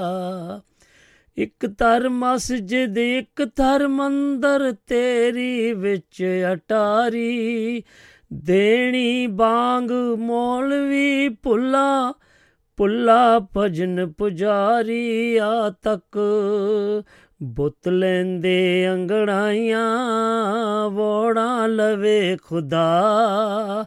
ਚਾਂਜਰ ਨਾ ਛਣਕਾ ਗੋਰੀਏ ਚਾਂਜਰ ਨਾ ਛਣਕਾ। ਮਦਮ ਚਾਲ ਤਰਤ ਦੀ ਪੈ ਗਈ, ਚੱਲੇ ਅੜਕ ਅਜਕ ਸਤਾਰੇ। ਮਦਮ ਚਾਲ ਤਰਤ ਦੀ ਪੈ ਗਈ, ਚੱਲੇ ਅਜਕ ਸਤਾਰੇ। ਬਣਿਆ ਫੇਰ ਦਲਾਲ ਇੰਦਰ ਦਾ ਚੰਦ ਚਾਤੀਆਂ ਮਾਰੇ। ਪਰਮ ਪਿਆ ਜੇ ਕੋਈ ਦੇਵਤਾ, ਪਰਮ ਪਿਆ ਜੇ ਕੋਈ ਦੇਵਤਾ ਪਰਲੋ ਦੇਉ ਲਿਆ। ਚਾਂਜਰ ਨਾ ਛਣਕਾ ਗੋਰੀਏ ਚਾਂਜਰ ਨਾ ਛਣਕਾ ਚਾਂਜਰ ਨਾ ਛਣਕਾ ਗੋਰੀਏ ਚਾਂਜਰ ਨਾ ਛਣਕਾ। ਕਿਸ ਗਿਣਤੀ ਵਿੱਚ ਮਾਤ ਲੋਕ ਦੇ ਭੁੱਖੇ ਜਤੀ ਵਿਚਾਰੇ? ਸਰਗ ਲੋਕ ਚੋਂ ਪਰਤ ਆਉਣਗੇ, ਭਗਤ ਔਲੀਏ ਸਾਰੇ। ਮੂੰਹ ਤੇ ਪੱਲਾ ਲੈ ਮੁਟਿਆਰੇ, ਮੂੰਹ ਤੇ ਪੱਲਾ ਲੈ ਮੁਟਿਆਰੇ, ਨਾ ਕੋਈ ਚੰਦ ਚੜਾ ਝਾਂਜਰ ਨਾ ਛਣਕਾ, ਗੋਰੀਏ ਝਾਂਜਰ ਨਾ ਛਣਕਾ। ਝਾਂਜਰ ਨਾ ਛਣਕਾ, ਗੋਰੀਏ ਝਾਂਜਰ ਨਾ ਛਣਕਾ। ਝਾਂਜਰ ਨਾ ਛਣਕਾ, ਗੋਰੀਏ ਝਾਂਜਰ ਨਾ ਛਣਕਾ। ਮੈਂ ਸ਼ਾਇਰ ਦਿਲ ਜਜ਼ਬਿਆਂ ਭਰਿਆ, ਕਾਬੂ ਰਹਿਣਾ ਨਹੀਂ। ਮੈਂ ਸ਼ਾਇਰ ਦਿਲ ਜਜ਼ਬਿਆਂ ਭਰਿਆ, ਕਾਬੂ ਰਹਿਣਾ ਨਹੀਂ। ਅਸੀਂ ਤਾਂ ਹੰਝੂਆਂ ਵਿੱਚ ਡੁੱਬ ਮਰਵੀਏ ਇੱਥੇ, ਨੈ ਵਗਦੀ ਅਜ਼ਗਾਹੀ। ਆਸ਼ਕ ਲੱਗਣਾ ਪਾਰ ਨਾ ਲੋੜਨ, ਆਸ਼ਕ ਲੱਗਣਾ ਪਾਰ ਨਾ ਲ- ਲੋੜਨ। ਝਿਲਦੇ ਜਦ ਦਰਿਆ, ਠਿਲਦੇ ਜਦ ਦਰਿਆ ਚਾਂਜਰ ਨਾ ਛਣਕਾ ਗੋਰੀਏ, ਚਾਂਜਰ ਨਾ ਛਣਕਾ। ਚਾਂਜਰ ਨਾ ਛਣਕਾ ਗੋਰੀਏ, ਚਾਂਜਰ ਨਾ ਛਣਕਾ। ਚਾਂਜਰ ਨਾ ਛਣਕਾ ਗੋਰੀਏ, ਚਾਂਜਰ ਨਾ ਛਣਕਾ। ਹਾਂਜੀ, ਇਹ ਸੋਹਣ ਸਿੰਘ ਸੀਤਲ ਜੀ ਹੁਣਾਂ ਦੀ ਰਚਨਾ ਲਿਖੀ ਤੇ ਮੈਂ ਕੁਝ ਕੋਸ਼ਿਸ਼ ਕੀਤੀ ਸੀ ਮੈਨੂੰ ਤਾਂ ਬਹੁਤ ਪਿਆਰੀ ਰਚਨਾ ਲੱਗੀ ਤੇ ਆਉਣ ਵਾਲੇ ਸਮਿਆਂ 'ਚ ਸ਼ਾਇਦ ਇਹ ਅਸੀਂ ਰਿਕਾਰਡ ਵੀ ਕਰਾਂਗੇ ਤੇ ਬਹੁਤ ਪਿਆਰੀ ਉਹਨਾਂ ਦੀ ਇਹ ਰਚਨਾ ਸੀ। ਤੇ ਆਓ ਉਹਨਾਂ ਦੇ ਜੀਵਨ ਦੀਆਂ ਜੋ ਰਚਨਾਵਾਂ ਉਹਨਾਂ ਨੇ ਲਿਖੀਆਂ, ਉਹਨਾਂ ਦੇ ਬਾਰੇ ਝਾਤ ਪਾ ਦਈਏ, ਜੋ ਪ੍ਰਸੰਗ ਆਪਾਂ ਦੱਸਦੇ ਜਾਂਦੇ ਸੀ। ਸ਼ਹੀਦੀ ਗੁਰੂ ਅਰਜਨ ਦੇਵ ਜੀ ਬਾਰੇ ਵੀ ਉਹਨਾਂ ਨੇ ਪ੍ਰਸੰਗ ਲਿਖਿਆ, ਸ਼ਹੀਦੀ ਬਾਬ ਸ਼ਹੀਦੀ ਬਾਬਾ ਦੀਪ ਸਿੰਘ ਜੀ ਬਿਧੀ ਚੰਦ ਘੋੜੇ ਲਿਆਂਦੇ, ਜੰਗ ਰਾਮ ਰੌਣੀ ਮੀਰ ਮੰਨੂ ਲਾਲ ਤੇ ਬੰਦੀ ਛੋੜ ਗੁਰੂ ਹਰਗੋਬਿੰਦ ਸਾਹਿਬ ਜੀ, ਜੰਗ ਭਗਾਣੀ ਗੁਰੂ ਗੋਬਿੰਦ ਸਿੰਘ ਜੀ, ਸ਼ਹੀਦੀ ਭਾਈ ਮਨੀ ਸਿੰਘ ਜੀ, ਨਾਦਰ ਦਾ ਹਿੰਦ ਤੇ ਹਮਲਾ ਸ਼ਹੀਦੀ ਭਾਈ ਗੁਰਬਖਸ਼ ਸਿੰਘ ਜੀ, ਸ਼ਹੀਦੀ ਬੰਦਾ ਸਿੰਘ, ਸਾਕਾ ਸਰਹੰਦ ਛੋਟੇ ਸਾਹਿਬਜ਼ਾਦੇ, ਵਾਰ ਬੀਬੀ ਸਾਹਿਬ ਕੌਰ, ਸ਼ਾਹ ਜਮਾਨ ਦਾ ਆਖਰੀ ਹਮਲਾ, ਮਾਤਾ ਸੁਲੱਖਣੀ ਪਾਸਾਈ ਛੇਵੀਂ, ਸੱਜਣ ਠੱਗ ਤੇ ਗੁਰੂ ਨਾਨਕ ਦੇਵ ਜੀ ਕਸ਼ਮੀਰ ਫਤਿਹ ਸਿੱਖ ਰਾਜ ਵਿੱਚ ਸ਼ਾਮਲ ਸ਼ਹੀਦੀ ਅਕਾਲੀ ਫੂਲਾ ਸਿੰਘ ਗੁਰੂ ਨਾਨਕ ਜੀ ਜੀ, ਦੇਵ ਜੀ ਤੇ ਨਮਾਜ਼ ਦੌਲਤ ਖਾਂ ਵਲੀ ਕੰਧਾਰੀ ਜੰਗ ਮੁਲਤਾਨ ਮੁਜ਼ੱਫਰ ਖਾਨ ਦੀ ਮੌਤ। ਕਸ਼ਮੀਰ ਫਤਿਹ ਸਿੰਘ ਰਾਜ ਵਿੱਚ, ਸਿੱਖ ਰਾਜ ਵਿੱਚ ਸ਼ਾਮਲ ਪਿੰਗਲਾ ਤੇ ਬੀਬੀ ਰਜਨੀ ਉੱਚ ਦਾ ਪੀਰ ਦਸ਼ਮੇਸ਼ ਗੁਰੂ, ਖਡੂਰ ਦਾ ਤਪਾ ਸ਼ਿਵਨਾਥ। ਜੰਗ ਲੱਲਾ ਬੇਗ ਪਾਸ਼ਾਹੀ ਛੇਵੀਂ ਕਸੂਰ ਫਤਿਹ, ਕੁਤਬਦੀਨ ਨੂੰ ਜਾਗੀਰ। ਸਾਕਾ ਗੱਡੀ ਪੰਜਾ ਸਾਹਿਬ ਸਿੰਘਾਂ ਨੇ ਅਬਦਾਲੀ ਤੋਂ ਟੱਕਾ ਕਸੂਰ ਫਤਿਹ ਕੁਤਬਦੀਨ ਜਗੀਰ, ਜੰਗ ਲੱਲਾ ਬੇਗ ਪਾਸ। ਚੋਣ ਪੰਜ ਪਿਆਰੇ, ਬਾਬਰ ਦੀ ਚੱਕੀ ਗੁਰੂ ਨਾਨਕ ਦੇਵ ਜੀ, ਬਾਬਾ ਆਦਮ ਤੇ ਭਾਈ ਭਗਤੂ। ਪਿਆਰੇ ਦਾ ਪਿਆਰਾ, ਸ਼ਹੀਦੀ ਭਾਈ ਤਾਰਾ ਸਿੰਘ ਵਾਂ। ਸ਼ਹੀਦੀ ਗੁਰੂ ਤੇਗ ਬਹਾਦਰ ਜੀ, ਜੰਗ ਹਰਗੋਬਿੰਦਪੁਰਾ। ਛੇਵੇਂ ਗੁਰਾਂ ਨਾਲ। ਜੰਗ ਪੈਂਦੇ ਖਾਨ ਪਾਸ਼ਾਹੀ ਛੇਵੀਂ। ਅਘੜ ਸਿੰਘ ਹੱਥੋਂ ਮੋਮਨ ਖਾਂ ਦੀ ਮੌਤ। ਸੱਤਾ ਬਲਵੰਡ ਤੇ ਲੱਦਾ ਉਪਕਾਰੀ। ਜਲਾਲਾਬਾਦ ਮਾਰ ਕੇ ਪੰਡਤਾਣੀ ਛਡਾਈ। ਡੱਲੇ ਦਾ ਸਿਦਕ ਬੰਦੂਕ ਪਰਖਣੀ। ਮੱਸੇ ਰੰਗਣ ਦੀ ਮੌਤ, ਬਾਬਾ ਪ੍ਰੀਤਮ ਗੁਰੂ ਗੋਬਿੰਦ ਸਿੰਘ, ਬਾਲਾ ਪ੍ਰੀਤਮ ਗੁਰੂ ਗੋਬਿੰਦ ਸਿੰਘ ਜੀ, ਸ਼ਹੀਦੀ ਮਹਾ ਸਿੰਘ ਮੁਕਸਰ ਚੌਧਰੀ ਨੱਥੇ ਦੀ ਬਹਾਦਰੀ, ਬੰਦਾ ਸਿੰਘ ਦੀ, ਬੰਦਾ ਸਿੰਘ ਜੀ ਦੀ ਸਰਹੰਦ ਉੱਤੇ ਫਤਿਹ, ਜੰਗ ਸੈਦ ਖਾਂ, ਸ਼ਹੀਦ ਭਾਈ ਤਾਰੂ ਸਿੰਘ ਜੀ ਸੇਠ ਨਾਰੂ ਮਲ ਸ਼ਹੀਦੀ ਸੁਭੇਗ ਸਿੰਘ ਜੀ ਸਾਬਾਜ ਸਿੰਘ, ਗੁਰੂ ਨਾਨਕ ਦੇਵ ਜੀ ਦੀ ਰੂਹੇਲ ਖੰਡ ਯਾਤਰਾ, ਚੌਧਰੀ ਨੱਥੇ ਦੀ ਬਹਾਦਰੀ, ਵੱਡਾ ਘੱਲੂ ਘਾਰਾ ਜੰਗ, ਪਿਪਲੀ ਸਾਹਿਬ ਘੱਲੂ ਘਾਰੇ ਪਿੱਛੇ ਸਿੱਧੀ ਭਾਈ ਬੋਤਾ ਸਿੰਘ, ਛੋਟਾ ਘੱਲੂ ਘਾਰਾ ਕਸੂਰ ਮਾਰ ਕੇ ਪੰਡਤਾਣੀ ਛਡਾਈ। ਹਮਜ਼ਾ ਗੋਸ਼ ਤੇ ਗੁਰੂ ਨਾਨਕ ਦੇਵ ਜੀ ਨਦੌਣ ਯੁੱਧ ਰੁਸਤਮ ਖਾਂ ਦੀ ਆਨੰਦਪੁਰ ਤੇ ਚੜ੍ਹਾਈ ਹੁਸੈਨੀ ਤੇ ਕਿਰਪਾਲ ਦੀ ਮੌਤ। ਬਚਿੱਤਰ ਸਿੰਘ ਦਾ ਹਾਥੀ ਨਾਲ ਜੰਗ, ਸਤਿਗੁਰੂ ਨਾਨਕ ਪ੍ਰਗਟਿਆ, ਹਰਗੋਬਿੰਦ ਸਾਹਿਬ ਪ੍ਰਗਟੇ। ਭਾਈ ਗੁਰਦਾਸ ਜੀ ਦੇ ਸਿੱਧਕ ਦੀ ਪਰਖ। ਮੱਖਣ ਸ਼ਾ ਗੁਰੂ ਲਾਦੋਰੇ ਵਿਆਹ ਕੰਵਰ ਨੋ ਨਿਹਾਲ ਸਿੰਘ, ਜੰਗ ਹਿੰਦ ਤੇ ਚੀਨ, ਹੈਦਰਾਬਾਦ ਦੀ ਜਿੱਤ, ਜੰਗ ਹਜ਼ਾਰੋ, ਹਜਰੋ। ਸ਼ਹੀਦੀ ਸਰਦਾਰ ਕੇਵਲ ਸਿੰਘ, ਸ਼ਹੀਦੀ ਸਰਦਾਰ ਉਦਮ ਸਿੰਘ। ਇਹ ਤਾਂ ਜੀ ਇਹਨਾਂ ਨੇ ਪ੍ਰਸੰਗ ਲਿਖੇ ਸੀ ਤੇ ਆਓ ਇਹਨਾਂ ਦੇ ਨਾਵਲਾਂ ਬਾਰੇ ਗੱਲਬਾਤ ਕਰੀਏ। ਜਦੋਂ ਤੱਕ ਕਿ ਆਪਾਂ ਅਗਲੇ ਪੜਾਅ ਵੱਲ ਵਧਦੇ ਆਂ ਤੇ ਇਹਨਾਂ ਦੀ ਇੱਕ ਫਿਰ ਬਹੁਤ ਹੀ ਪਿਆਰੀ ਰਚਨਾ, ਮੈਂ ਰੰਗਤ ਦੇਵਾਂ ਖੂਨ ਦੀ। ਲਓ, ਉਹ ਸੁਣੋ ਤੇ ਫਿਰ ਤੁਸੀਂ ਆਨੰਦ ਮਾਣੋ ਜੀ ਇਸ ਦਾ ਤੇ ਮੈਨੂੰ ਵੀ ਆ ਕੇ ਕੁਝ ਹੋਰ ਜਾਣਕਾਰੀਆਂ ਦਿਓ ਤਾਂ ਕਿ ਬਹੁਤ ਪਤਾ ਲੱਗੇਗਾ ਸਮਝ ਸਕਦੇ। ਇਨਸਾਨ, ਇਹ ਦੇਵਤਾ ਵੀ ਔਰ ਸ਼ੈਤਾਨ ਵੀ ਹੈ। ਦੇਵਤਾ ਬੁਰਾਈ ਨਹੀਂ ਕਰ ਸਕਦਾ ਕਹਿੰਦੇ ਨੇ। ਸ਼ੈਤਾਨ ਤੋਂ ਨੇਕੀ ਦਾ ਆਸ ਨਹੀਂ। ਮਰ ਇਨਸਾਨ ਹੈ, ਜੋ ਬੁਰਾਈ ਵੀ ਕਰ ਸਕਦਾ, ਨੇਕੀ ਵੀ ਕਰ ਸਕਦਾ। ਹਾਂਜੀ, ਇਹ ਉਹਨਾਂ ਦੀ ਰਚਨਾ ਹੁਣ ਤੁਸੀਂ ਸੁਣੀ ਤੇ ਉਹ ਮਜਾਦ ਫਿਰ ਦੱਸਦਾ ਜਾਵਾਂ ਕਿ ਉਹ ਜਿੰਨੀਆਂ ਵੀ ਰਚਨਾਵਾਂ ਉਹਨਾਂ ਨੇ ਕਈਆਂ ਆ, ਉਹ ਸਾਰੀਆਂ ਹੀ ਉਹਨਾਂ ਦੀਆਂ ਖੁਦ ਦੀਆਂ ਲਿਖੀਆਂ ਸੀ ਤੇ ਬਹੁਤ ਪਿਆਰਾ ਲਿਖਦੇ ਸੀ। ਇਤਿਹਾਸ ਬਾਰੇ ਬਹੁਤ ਉਹਨਾਂ ਨੇ ਲਿਖਿਆ, ਸਿੱਖ ਇਤਿਹਾਸ ਬਾਰੇ ਤੇ ਹੋਰ ਵੀ ਬਹੁਤ ਹੀ ਲੜਾਈਆਂ ਜੋ ਹੋਈਆਂ, ਯੁੱਧ ਹੋਏ ਆਪਣੇ ਉਹਨਾਂ ਬਾਰੇ ਲਿਖਿਆ ਪ੍ਰਸੰਗ ਲਿਖੇ, ਕਵਿਤਾਵਾਂ ਲਿਖੀਆਂ। ਤੇ ਹੁਣ ਮੈਂ ਤੁਹਾਨੂੰ ਦੱਸਦਾ ਜਾਵਾਂ ਕਿ ਉਹ ਇੱਕ ਬਹੁਤ ਹੀ ਪਿਆਰੇ ਨਾਵਲਕਾਰ ਵੀ ਸਨ। ਬਹੁਤ ਹੀ ਪਿਆਰਾ ਲਿਖਦੇ ਸੀ। ਜੇਕਰ ਤੁਸੀਂ ਕਿਸੇ ਉਹਨਾਂ ਦੇ ਨਾਵਲ ਨੂੰ ਪੜ੍ਹਿਆ ਹੈ ਤੇ ਤੁਸੀਂ ਉਹਨਾਂ ਦੇ ਬਾਰੇ ਕੁਝ ਗੱਲਬਾਤ ਕਰਨੀ ਚਾਹੁੰਦੇ ਹੋ, ਤਾਂ ਜਰੂਰ ਸਾਡੇ ਸਰੋਤਿਆਂ ਨਾਲ ਸਾਂਝ ਪਾਓ। ਜੇਕਰ ਤੁਸੀਂ ਯੂਕੇ ਤੋਂ ਫੋਨ ਕਰਨਾ ਚਾਹੁੰਦੇ ਹੋ, ਤਾਂ ਸਾਨੂੰ 073060703 ਤੇ 766 ਉੱਤੇ ਆ ਕੇ ਸਾਡੇ ਨਾਲ ਤੁਸੀਂ ਆਪਣੀ ਜਾਣਕਾਰੀ ਦੀ ਸਾਂਝ ਪਾ ਸਕਦੇ ਹੋ ਸਾਡੇ ਸੋਤਿਆਂ ਨਾਲ। ਦੇਸ਼ ਵਿਦੇਸ਼ਾਂ 'ਚ ਬੈਠੇ ਸੱਜਣ WhatsApp ਰਾਹੀਂ +44730 6073 ਤੇ 766 ਉੱਤੇ ਆ ਕੇ ਸਾਂਝ ਪਾਓ।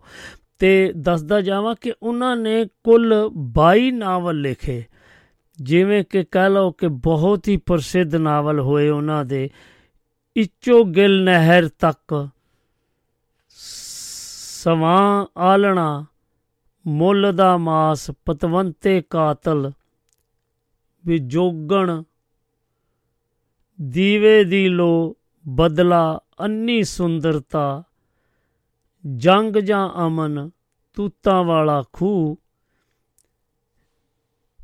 ਜੁਗ ਬਦਲ ਗਿਆ, ਕਾਲੇ ਪਰਛਾਵੇਂ ਪ੍ਰੀਤ ਤੇ ਪੈਸਾ ਧਰਤੀ ਦੇ ਦੇਵਤੇ ਪ੍ਰੀਤ ਕੇ ਰੂਪ ਧਰਤੀ ਦੀ ਬੇਟੀ, ਮਹਾਰਾਣੀ ਜਿੰਦਾ, ਮਹਾਰਾਜਾ ਦਲੀਪ ਸਿੰਘ ਸੱਬੇ ਸਾਂਜੀਵ ਸਦਾਏ, ਜਵਾਲ, ਹਿਮਾਲਿਆ ਦੇ ਰਾਖੇ ਤੇ ਸੁਰਗ ਸਵੇਰਾ। ਇਹ ਬਹੁਤ ਹੀ ਪਿਆਰੇ ਨਾਵਲ ਹਨ ਇਹਨਾਂ ਦੇ, ਮੈਂ ਤਾਂ ਪੜ੍ਹੇ ਨਹੀਂ, ਜੇਕਰ ਤੁਸੀਂ ਪੜ੍ਹੇ ਆ ਕੁਝ ਜਾਣਕਾਰੀ ਦੇਣਾ ਚਾਹੁੰਦੇ ਹੋ ਤਾਂ ਜਰੂਰ ਆਓ।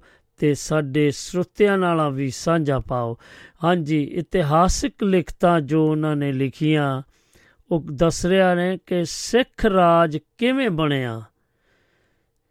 ਸਿੱਖ ਮਿਸਲਾਂ ਤੇ ਸਰਦਾਰ ਘਰਾਣੇ, ਸਿੱਖ ਰਾਜ ਦੇ ਸ਼ੇਰੇ ਪੰਜਾਬ, ਸਿੱਖ ਰਾਜ ਤੇ ਸ਼ੇਰੇ ਪੰਜਾਬ, ਸਿੱਖ ਰਾਜ ਕਿਵੇਂ ਗਿਆ, ਦੁਖੀਏ ਮਾਂ ਪੁੱਤ।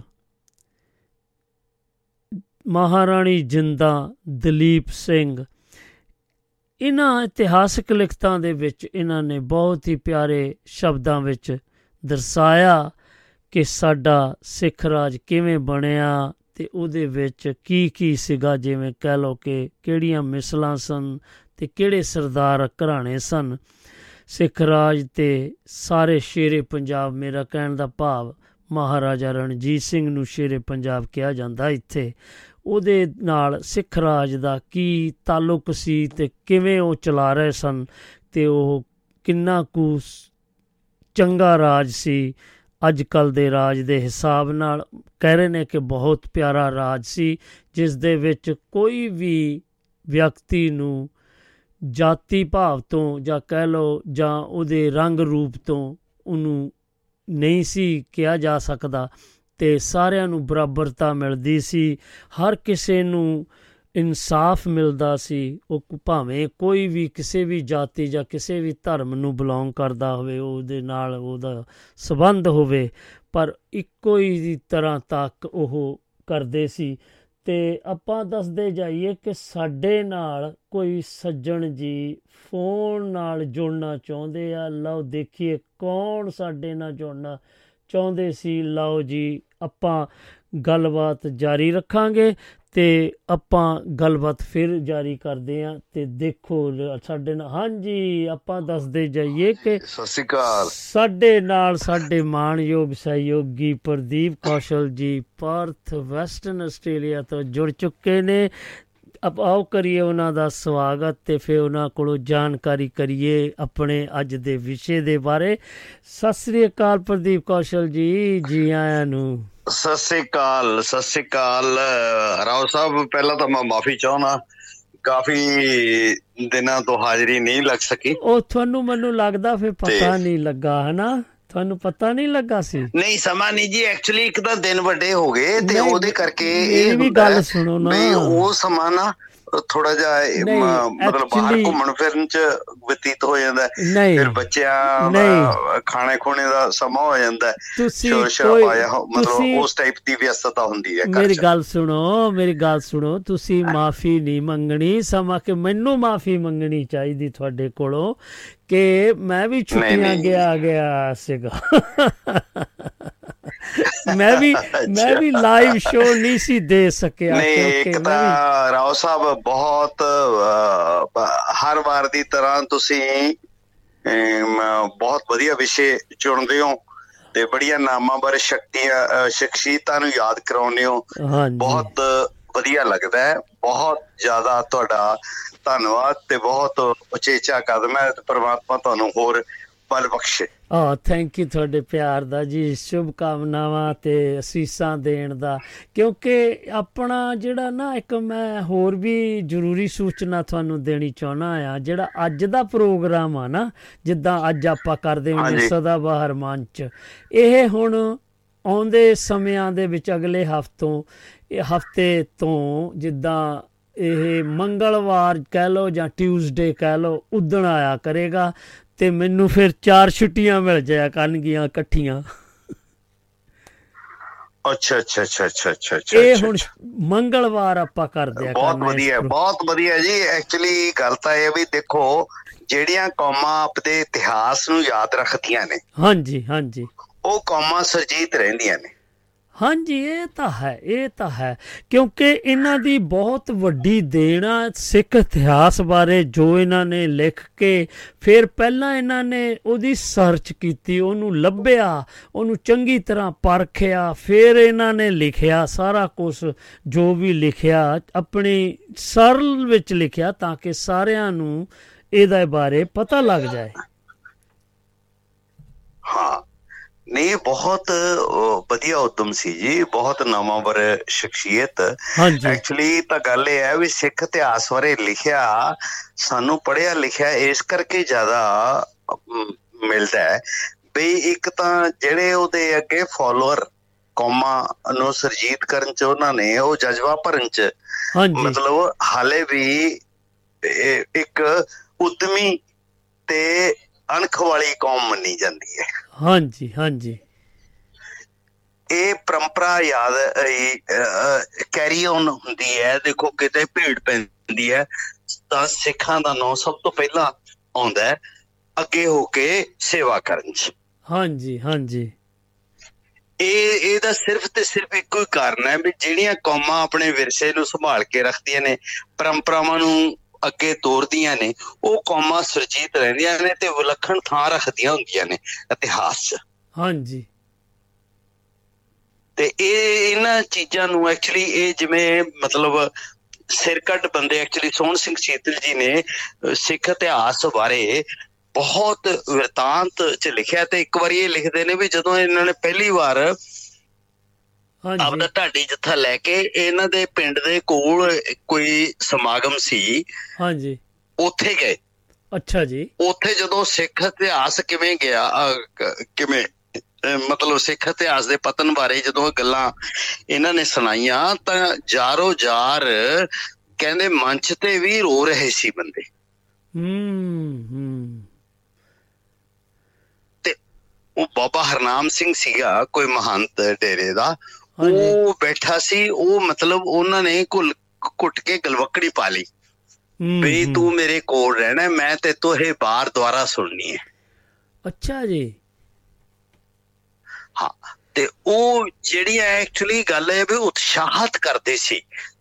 ਇਹ ਇਹ ਮਤਲਬ ਲੋਦੋਂ ਲੋਕਾਂ ਨੂੰ ਇਸ ਗੱਲ ਦਾ ਅਹਿਸਾਸ ਸੀ ਵੀ ਜੇ ਕੌਮਾਂ ਸਰਜੀਤ ਰਹਿਣਗੀਆਂ ਉਹਨਾਂ 'ਚ ਜਜ਼ਬਾ ਭਰ ਰਿਹਾ ਢਾਡੀ ਜਿਹੜੇ ਨੇ ਢਾਡੀਆਂ ਦਾ ਕੌਮ 'ਚ ਜਜ਼ਬਾ ਜਿਹੜਾ ਜੋਸ਼ ਭਰਨਾ ਹੈ, ਹਾਂਜੀ। ਉਹ ਢਾਡੀਆਂ ਨੇ ਕੀਤਾ ਸਾਡਾ। ਹਾਂਜੀ ਹਾਂਜੀ। ਵੀਰ ਕਥਾਵਾਂ ਨੂੰ ਗਾਉਣਾ ਤੇ ਉਹ ਲੋਕ ਕੌਮਾਂ ਨੂੰ ਅੱਗੇ ਲੈ ਕੇ ਜਾਣਾ ਪਰੰਪਰਾ ਨੂੰ ਇਹਨਾਂ 'ਚ ਇਹਨਾਂ ਲੋਕਾਂ ਦਾ ਬਹੁਤ ਯੋਗਦਾਨ ਹੈ। ਹਾਂਜੀ ਕਿਉਂਕਿ ਢਾਡੀ ਵਾਰ ਨਾਲ ਥੋੜਾ ਜਿਹਾ ਬੰਦੇ ਨੂੰ ਹੌਸਲਾ ਹੋ ਜਾਂਦਾ।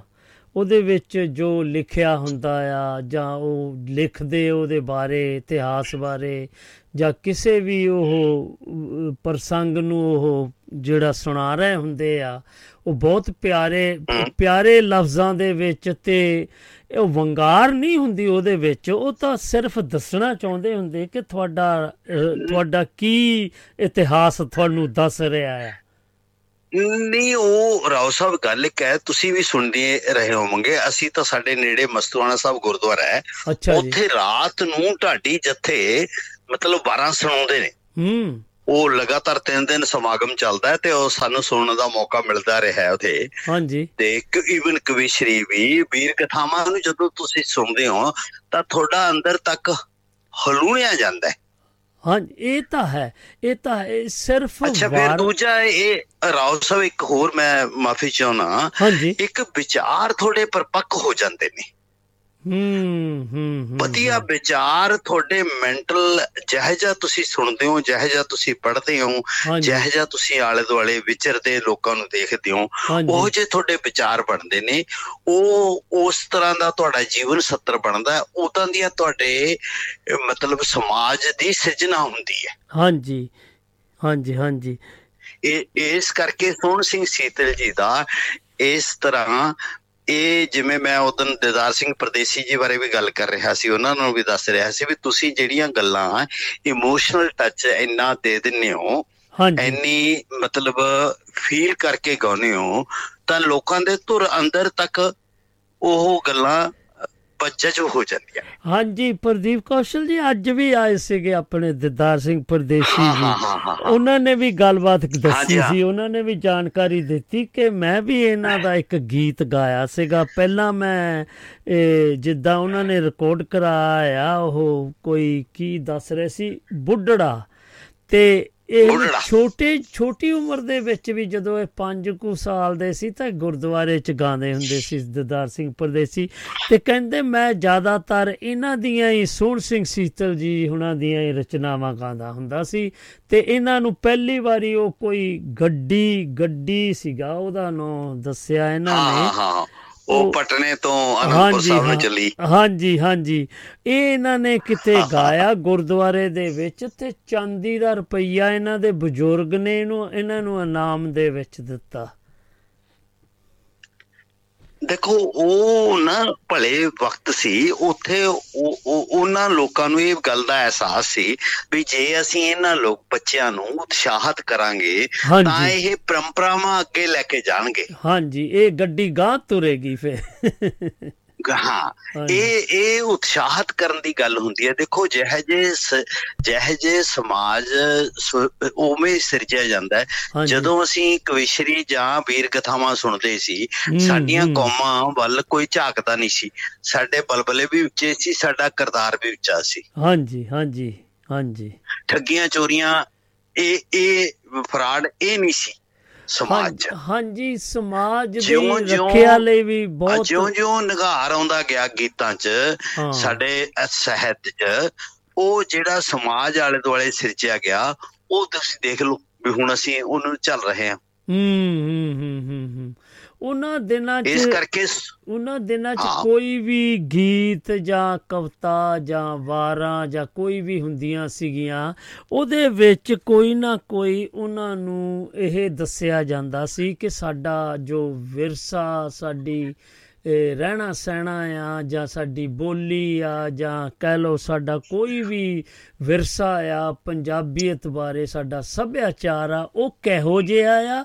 ਤੇ ਇਹਨੂੰ ਕਾਇਮ ਰੱਖਣ ਦੀਆਂ ਵੀ ਹਦਾਇਤਾਂ ਦਿੱਤੀਆਂ ਜਾਂਦੀਆਂ ਸੀ। ਨਹੀਂ ਦੇਖੋ ਤੁਸੀਂ ਸਰਾ ਸਰਾਵਾਵਾਂ ਦੀ ਜੰਗ ਸਰਵਾਵਾਂ ਦੀ ਤੇ ਉਹ ਜੈਤੋਂ ਦਾ ਮੋਰਚਾ ਜਾਂ ਸ਼ਾਮ ਸਿੰਘ ਅਟਾਰੀ।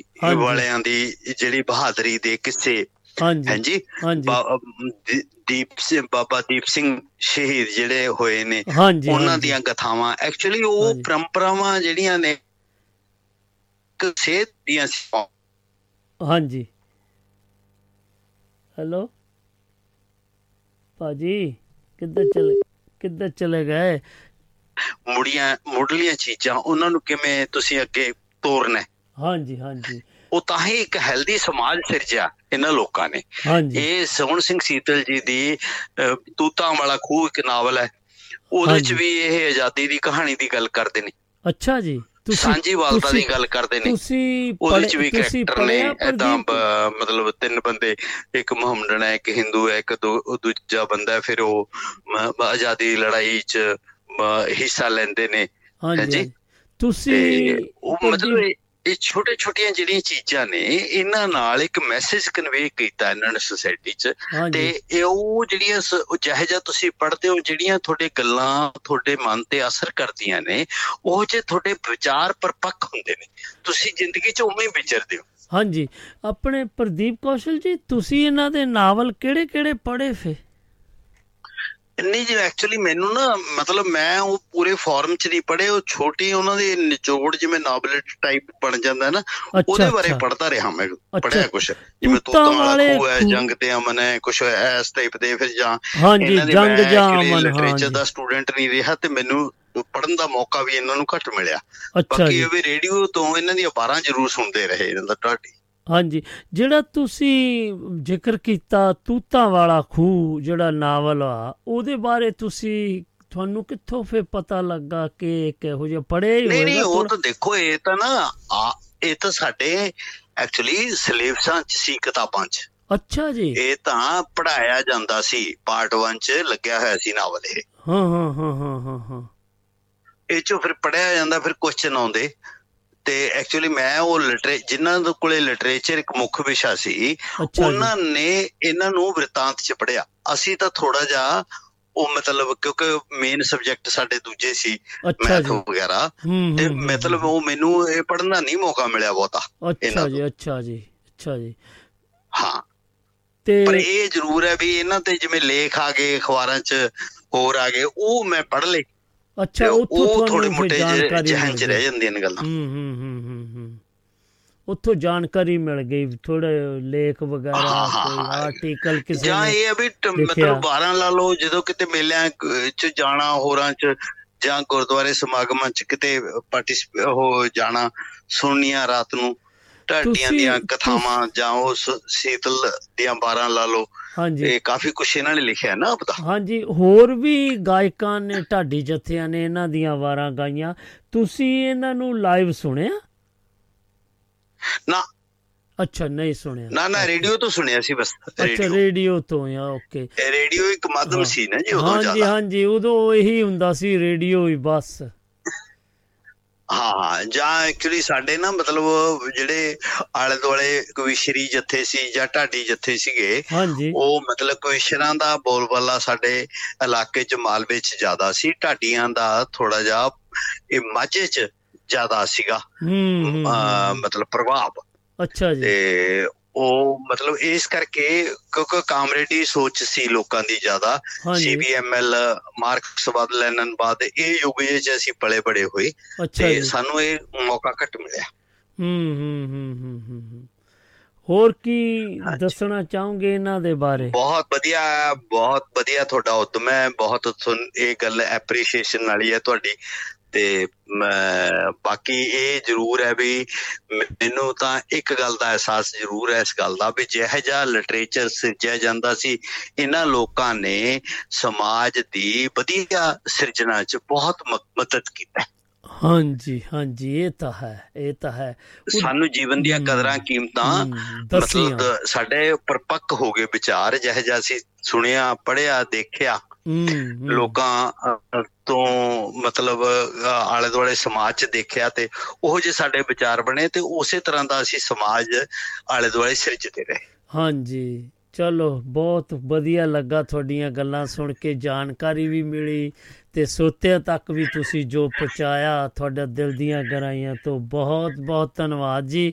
ਤੇ ਆਪਾਂ ਹੁਣ ਮਿਲਾਂਗੇ ਸੋਮਵਾਰ ਨੂੰ ਤੇ ਸੋਮਵਾਰ ਨੂੰ ਹੋਏਗਾ ਸਾਡਾ ਸਾਂਝਾ ਮੰਚ ਤੇ ਮੰਗਲਵਾਰ ਨੂੰ ਹੋਏਗਾ ਸਦਾਬਹਾਰ ਮੰਚ ਜੋ ਅੱਜ ਹੋ ਰਿਹਾ ਹੈ ਇਹ ਅੱਜ ਫਰਾਈਡੇ ਦਾ। ਲਾਸਟ ਇਹ ਹੋਏਗਾ ਇਹ ਮੰਗਲਵਾਰ ਮੈਨੂੰ ਨੂੰ ਹੋਇਆ ਮੈਸੇਜ ਭੇਜ। ਦਿਓ ਜਾਂ ਫੋਨ ਤੇ ਮਤਲਬ ਦੱਸ ਦਿਓ ਟੌਪਿਕ ਤੇ ਫਿਰ ਮੈਂ ਦੇਖ ਲੂੰਗਾ ਥੋੜਾ ਹਾਂਜੀ ਥੈਂਕ ਯੂ ਤੁਹਾਡੇ ਪਿਆਰ ਦਾ ਪ੍ਰਦੀਪ ਕੌਸ਼ਲ ਜੀ। ਜੀ ਆਇਆਂ ਨੂੰ ਤੇ ਸਤਿ ਸ੍ਰੀ ਅਕਾਲ ਤੇ ਹੈਪੀ ਵੀਕਐਂਡ ਹਾਂਜੀ ਮੈਂ ਤੁਹਾਡੇ ਕੋਲੋਂ ਸੌਰੀ ਉਹ ਗੱਲ ਗੱਲ ਦੇ ਵਿੱਚ ਹੀ ਰਹਿ ਗਿਆ। ਤੁਸੀਂ ਮੇਰੇ ਤੋਂ ਮਾਫੀ ਕੱਲ ਹੀ ਮੰਗਦੇ। ਮੈਂ ਤਾਂ ਛੁੱਟੀਆਂ ਗਿਆ ਆ ਸੀਗਾ। ਅੱਛਾ ਅੱਛਾ ਅੱਛਾ ਅੱਛਾ ਅੱਛਾ ਮੈਂ ਕਿਹਾ ਤੁਹਾਨੂੰ ਸਮਝ। ਨਹੀਂ ਲੱਗੀ ਮੈਂ ਕਿਹਾ ਵੀ ਸੀ ਤੁਹਾਨੂੰ। ਮੈਂ ਦੱਸ ਕੇ ਗਿਆ ਮੈਂ ਕਿਹਾ ਵੀ ਮੈਂ ਛੁੱਟੀਆਂ ਜਾ ਰਿਹਾ। ਮੈਂ ਇਹ ਨਹੀਂ ਦੱਸਿਆ ਛੁੱਟੀਆਂ ਜਾ ਰਿਹਾ ਮੈਂ ਕਿਹਾ ਵੀ ਚਾਰ ਪ੍ਰੋਗਰਾਮ ਮੇਰੇ ਅਪਡੇਟ ਨਹੀਂ ਰਿਹਾ ਤੁਹਾਡੇ ਪ੍ਰੋਗਰਾਮ ਉਸ ਪ੍ਰਤੀ। ਤੇ ਮੈਂ ਇਸ ਕਰਕੇ ਮਤਲਬ ਮੈਨੂੰ ਇਹ ਲੱਗਿਆ ਵੀ ਮੇਰੀ ਕਿਤੇ ਜ਼ਿਆਦਾ ਦੇਰ ਦੀ ਐਬਸੈਂਟ ਲੱਗ ਗਈ। ਨਹੀਂ ਨਹੀਂ ਨਹੀਂ ਨਹੀਂ ਨਹੀਂ ਉਦਾਂ ਉਹ ਰਿਪੀਟ ਪ੍ਰੋਗਰਾਮ ਆਉਂਦੇ ਸੀਗੇ। ਤੇ ਮੈਂ ਦੱਸ ਕੇ ਗਿਆ ਸੀਗਾ। ਕਿ ਮੇਰੇ ਰਿਪੀਟ ਪ੍ਰੋਗਰਾਮ ਲਾ ਦਿਓ ਬਈ ਮੈਂ ਚਾਰ ਚਾਰ ਜਿਹੜੇ ਪ੍ਰੋਗਰਾਮ ਆਪਣੇ ਮਿਸ ਹੋਏ ਆ ਤੇ ਮੈਂ ਬੁੱਧਵਾਰ। ਤੋਂ ਫਿਰ ਜੋ ਆਪਣਾ ਲਾਈਵ ਸ਼ੋ ਸ਼ੁਰੂ ਹੋ ਗਿਆ ਹੁਣ ਹੁਣ ਇਹ ਆ ਕਿ ਆਪਣੇ ਜਿਹੜਾ ਇੱਕ ਦਿਨ ਛੱਡ ਕੇ ਇੱਕ ਦਿਨ ਆਪਾਂ ਕਰਦੇ ਆ ਉਹ ਹੁਣ ਲਗਾਤਾਰ ਹੋਇਆ ਕਰੇਗਾ ਮੰਡੇ ਟਿਊਜ਼ਡੇ ਐਂਡ ਵੈਨਸਡੇ ਚਲੋ ਬਹੁਤ ਵਧੀਆ ਜੀ, ਬਹੁਤ ਹਾਂਜੀ ਉਹਦੇ ਨਾਲ ਵਧੀਆ, ਸਾਨੂੰ ਵੀ। ਥੋੜਾ ਜਿਹਾ ਆਪਣਾ ਵੀ ਕੰਟੀਨਿਊਟੀ ਬਣੀ ਰਹੂਗੀ ਹਾਂਜੀ ਕੰਟੀਨਿਊਟੀ ਬਣੀ ਰਹੇਗੀ ਪਲੱਸ ਜਿਹੜੇ ਉਹ 4 ਦਿਨ ਉਹ ਫਿਰ ਸਾਡੇ ਲਈ ਹੋਣਗੇ ਨਾ ਫਿਰ ਲੰਮਾ ਸਮਾਂ ਅਸੀਂ ਮਸਤੀਆਂ ਕਰਾਂਗੇ ਨਹੀਂ ਨਹੀਂ ਜਾਂ- ਠੀਕ ਹੈ ਨਹੀਂ ਠੀਕ ਹੈ ਹਾਂਜੀ ਠੀਕ ਥੈਂਕ ਯੂ ਤੁਹਾਡੇ ਪਿਆਰ ਦਾ ਜੀ ਹੈਪੀ. ਵੀਕਐਂਡ ਜੀ ਹੈਪੀ ਵੀਕਐਂਡ ਸਤਿ ਸ੍ਰੀ- ਸਤਿ ਅਕਾਲ। ਸਤਿ ਸ੍ਰੀ ਅਕਾਲ। ਹਾਂਜੀ ਇਹ ਆਪਣੇ ਮਾਣਯੋਗ ਪ੍ਰਦੀਪ ਕੌਸ਼ਲ ਜੀ ਪਰਥ ਵੈਸਟਰਨ ਆਸਟ੍ਰੇਲੀਆ ਤੋਂ ਆ ਜੁੜੇ ਸੀ ਤੇ ਇਹਨਾਂ ਨੇ ਬਹੁਤ ਹੀ ਵਿਸਥਾਰ ਨਾਲ ਅੱਜ ਦੇ ਜੋ ਟੌਪਿਕ ਤੇ ਆਪਾਂ ਜਿਸ ਜਿਸ ਸ਼ਖਸੀਅਤ ਉਹਨਾਂ ਦੀ ਗੱਲ ਕਰ ਰਹੇ ਆ ਸੋਹਣ ਸਿੰਘ ਸੀਤਲ ਜੀ ਬਾਰੇ, ਉਹਨਾਂ ਦੇ ਉੱਤੇ ਇਹਨਾਂ ਨੇ ਵਿਚਾਰ ਵਟਾਂਦਰੇ ਸਾਂਝੇ ਕੀਤੇ ਤੇ ਆਪਣੇ ਵੀ ਜਾਣਕਾਰੀ ਦਿੱਤੀ ਕਿ ਦੱਸ ਰਹੇ ਜੋ ਉਹਨਾਂ ਨੇ ਦੇਣ ਦਿੱਤੀ ਸਾਡੇ ਸਾਹਿਤ ਨੂੰ ਇੱਕ ਬਹੁਤ ਹੀ ਵੱਡੀ ਅਡ- ਮੰਡ- ਵਡਮੁੱਲਾ ਖਜ਼ਾਨਾ ਦੇ ਕੇ ਗਏ ਆ ਤੇ ਸਾਡਾ ਵੀ ਫਰਜ਼ ਬਣਦਾ ਇਹਨਾਂ ਨੇ ਸਾਨੂੰ ਵੀ ਥੈਂਕ ਯੂ ਕਿਹਾ ਕਿ ਤੁਹਾਡਾ ਬਹੁਤ, ਤੁਸੀਂ ਬਹੁਤ ਮਿਹਨਤ ਕਰਦੇ ਆ ਜੀ ਹਾਂਜੀ ਤੇ ਇਹ ਰਲ ਮਿਲ ਕੇ ਹੁੰਦਾ ਆ ਤੇ ਚਲੋ ਇਹਦਾ ਸਿਰਾ ਸਰੋਤਿਆਂ ਦੇ ਉੱਤੇ ਵੀ ਜਾਂਦਾ, ਵਧਾਈ ਦੇ ਪਾਤਰ ਹੋ ਤੁਸੀਂ ਵੀ, ਕਿ ਤੁਸੀਂ ਹੌਸਲਾ ਦਿੰਦੇ ਆ ਤੇ ਅਸੀਂ ਇੱਥੇ ਰੁੜੀ ਜਾਂਦੇ ਆ। ਚਲੋ, ਬਹੁਤ ਪਿਆਰਾ ਲੱਗਾ ਇਹਨਾਂ ਦੀਆਂ ਗੱਲਾਂ ਦਾ, ਇਹਨਾਂ ਦਾ ਦਿਲ ਦੀਆਂ ਗਹਿਰਾਈ ਤੋਂ ਫਿਰ ਇੱਕ ਵਾਰੀ ਧੰਨਵਾਦ। ਹਾਂਜੀ, ਹੁਣ ਆਪਾਂ ਜਾਣਦੇ ਆ ਕਿਉਂਕਿ ਸਮਾਂ ਵੀ ਸਮਾਪਤੀ ਵੱਲ ਜਲਦੀ ਤੋਂ ਜਲਦੀ ਜਾ ਰਿਹਾ ਹੈ। ਸੋ ਮੈਂ ਦੱਸਦਾ ਜਾਵਾਂ ਕਿ ਸਿਰਫ ਤੇ ਸਿਰਫ ਆਪਾਂ ਕੋਲ ਮੈਨੂੰ ਲੱਗਦਾ 17 ਕੁ ਮਿੰਟ ਰਹਿ ਗਏ ਨੇ। ਜੇਕਰ ਕਿਸੇ ਵੀ ਸੱਜਣ ਨੇ ਕੋਈ ਵੀ ਗੱਲਬਾਤ ਜਾਂ ਜਾਣਕਾਰੀ ਦੇਣੀ ਹੋਵੇ, ਸੋਹਣ ਸਿੰਘ ਸੀਤਲ ਜੀ ਬਾਰੇ ਤੇ ਉਹ ਆ ਕੇ ਸਾਡੇ ਨਾਲ ਸਾਂਝਾ ਪਾ ਸਕਦੇ ਹੋ। ਨਹੀਂ ਤੇ ਫਿਰ ਆਪਾਂ ਅਗਲੇ ਪੜਾਅ ਵੱਲ ਵਧੀਏ, ਕਿਉਂਕਿ ਲਓ ਫਿਰ ਮੈਂ ਉਹਨਾਂ ਦੀ ਇੱਕ ਹੋਰ ਤੁਹਾਨੂੰ ਰਚਨਾ ਸੁਣਾਉਣ ਜਾ ਰਿਹਾ, ਉਹ ਇਸ ਤਰ੍ਹਾਂ ਹੈ। ਹਾਂਜੀ, ਇਹ ਹੁਣ ਹੁਣ ਤੁਸੀਂ ਉਹਨਾਂ ਦੀ ਬਹੁਤ ਹੀ ਪਿਆਰੀ ਰਚਨਾ ਸੁਣੀ ਤੇ ਆਓ ਫਿਰ ਆਪਾਂ ਅਗਲੇ ਪੜਾਅ ਵੱਲ ਵਧੀਏ।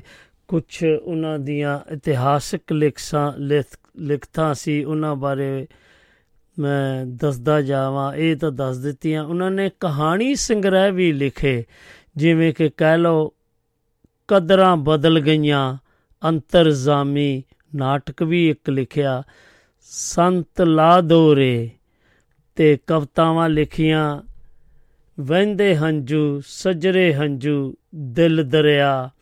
ਗੀਤ ਲਿਖਿਆ ਕੇਸਰੀ ਦੁਪੱਟਾ, ਜਦੋਂ ਮੈਂ ਗੀਤ ਲਿਖਦਾ ਹਾਂ। ਉਹਨਾਂ ਦਾ ਲਿਖਿਆ ਕੀਮਾ ਮਲਕੀ ਤੇ ਭਾਬੀ ਮੇਰੀ ਗੁੱਤ ਨਾ ਕਰੀ ਤੇ ਅੱਜ ਸਾਡੇ ਉਸ ਆਉਣਾ ਵਰਗੇ ਕਈ ਗੀਤ ਬਹੁਤ ਮਕਬੂਲ ਹੋਏ। ਪੰਜਾਬ ਦੇ ਹਰ ਮਿਆਰੀ ਕਲਚਰ ਪ੍ਰੋਗਰਾਮ ਵਿੱਚ ਉਹਨਾਂ ਦੇ ਗੀਤ ਗਾਏ ਜਾਂਦੇ ਸੀ। ਕੀਮਾ ਮਲਕੀ ਇਨਾ ਮਕਬੂਲ ਹੋਇਆ ਕਿ ਬਹੁਤ ਬਹੁਤ ਲੋਕ ਇਸ ਨੂੰ ਲੋਕ ਗੀਤ ਹੀ ਸਮਝਦੇ ਹਨ। ਸਿੱਖ ਇਤਿਹਾਸਕ ਨਾਲ ਸੰਬੰਧਿਤ ਖੋਜ ਕਾਰਜ।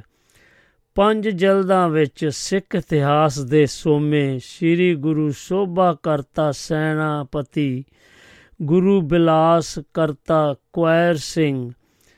ਗੁਰੂ ਬਿਲਾਸ ਛੇਵੀਂ ਪਾਤਸ਼ਾਹੀ ਬੰਸਾਵਲੀ ਨਾਮਾ ਕਰਤਾ ਕੇਸਰ ਸਿੰਘ ਛਿੱਬੜ, ਗੁਰੂ ਬਿਲਾਸ ਕਰਤਾ ਸੁਖਾ ਸਿੰਘ ਸਿੱਖ ਇਤਿਹਾਸ ਦੇ ਸੋਮੇ ਭਾਗ ਦੂਜਾ ਅਗਸਤ 1982 ਵਿੱਚ ਗ੍ਰੰਥ ਹਨ। ਗੁਰੂ ਨਾਨਕ ਮਹਿਮਾ ਕਰਤਾ ਸਰੂਪ ਦਾਸ ਭੱਲਾ, ਮਹਿਮਾ ਪ੍ਰਕਾਸ਼ ਕਰਤਾ ਸਰੂਪ ਦਾਸ ਭੱਲਾ, ਪਰਚੀਆਂ ਸੇਵਾ ਦਾਸ ਉਦਾਸੀ ਨੌ ਗੁਣ ਪ੍ਰਣਾਲੀਆਂ ਸਿੱਖ ਇਤਿਹਾਸ ਦੇ ਸੋਮੇ ਭਾਗ ਤੀਜਾ ਅਗਸਤ 1982 ਵਿੱਚ ਕਵੀ ਸੰਤੋਖ ਸਿੰਘ ਦੀ ਰਚਨਾ ਨਾਨਕ ਪ੍ਰਕਾਸ਼ ਹੈ। ਸਿੱਖ ਇਤਿਹਾਸ ਦੇ ਸੋਮੇ ਭਾਗ ਚੌਥਾ, ਨਵੰਬਰ 1983 ਵਿੱਚ ਇਸ ਵਿੱਚ ਗੁਰੂ ਪ੍ਰਤਾਪ ਸੂਰਜ ਗ੍ਰੰਥ ਦੀਆਂ ਪ੍ਰਥਮ 10 ਰਾਸਾਂ ਹਨ।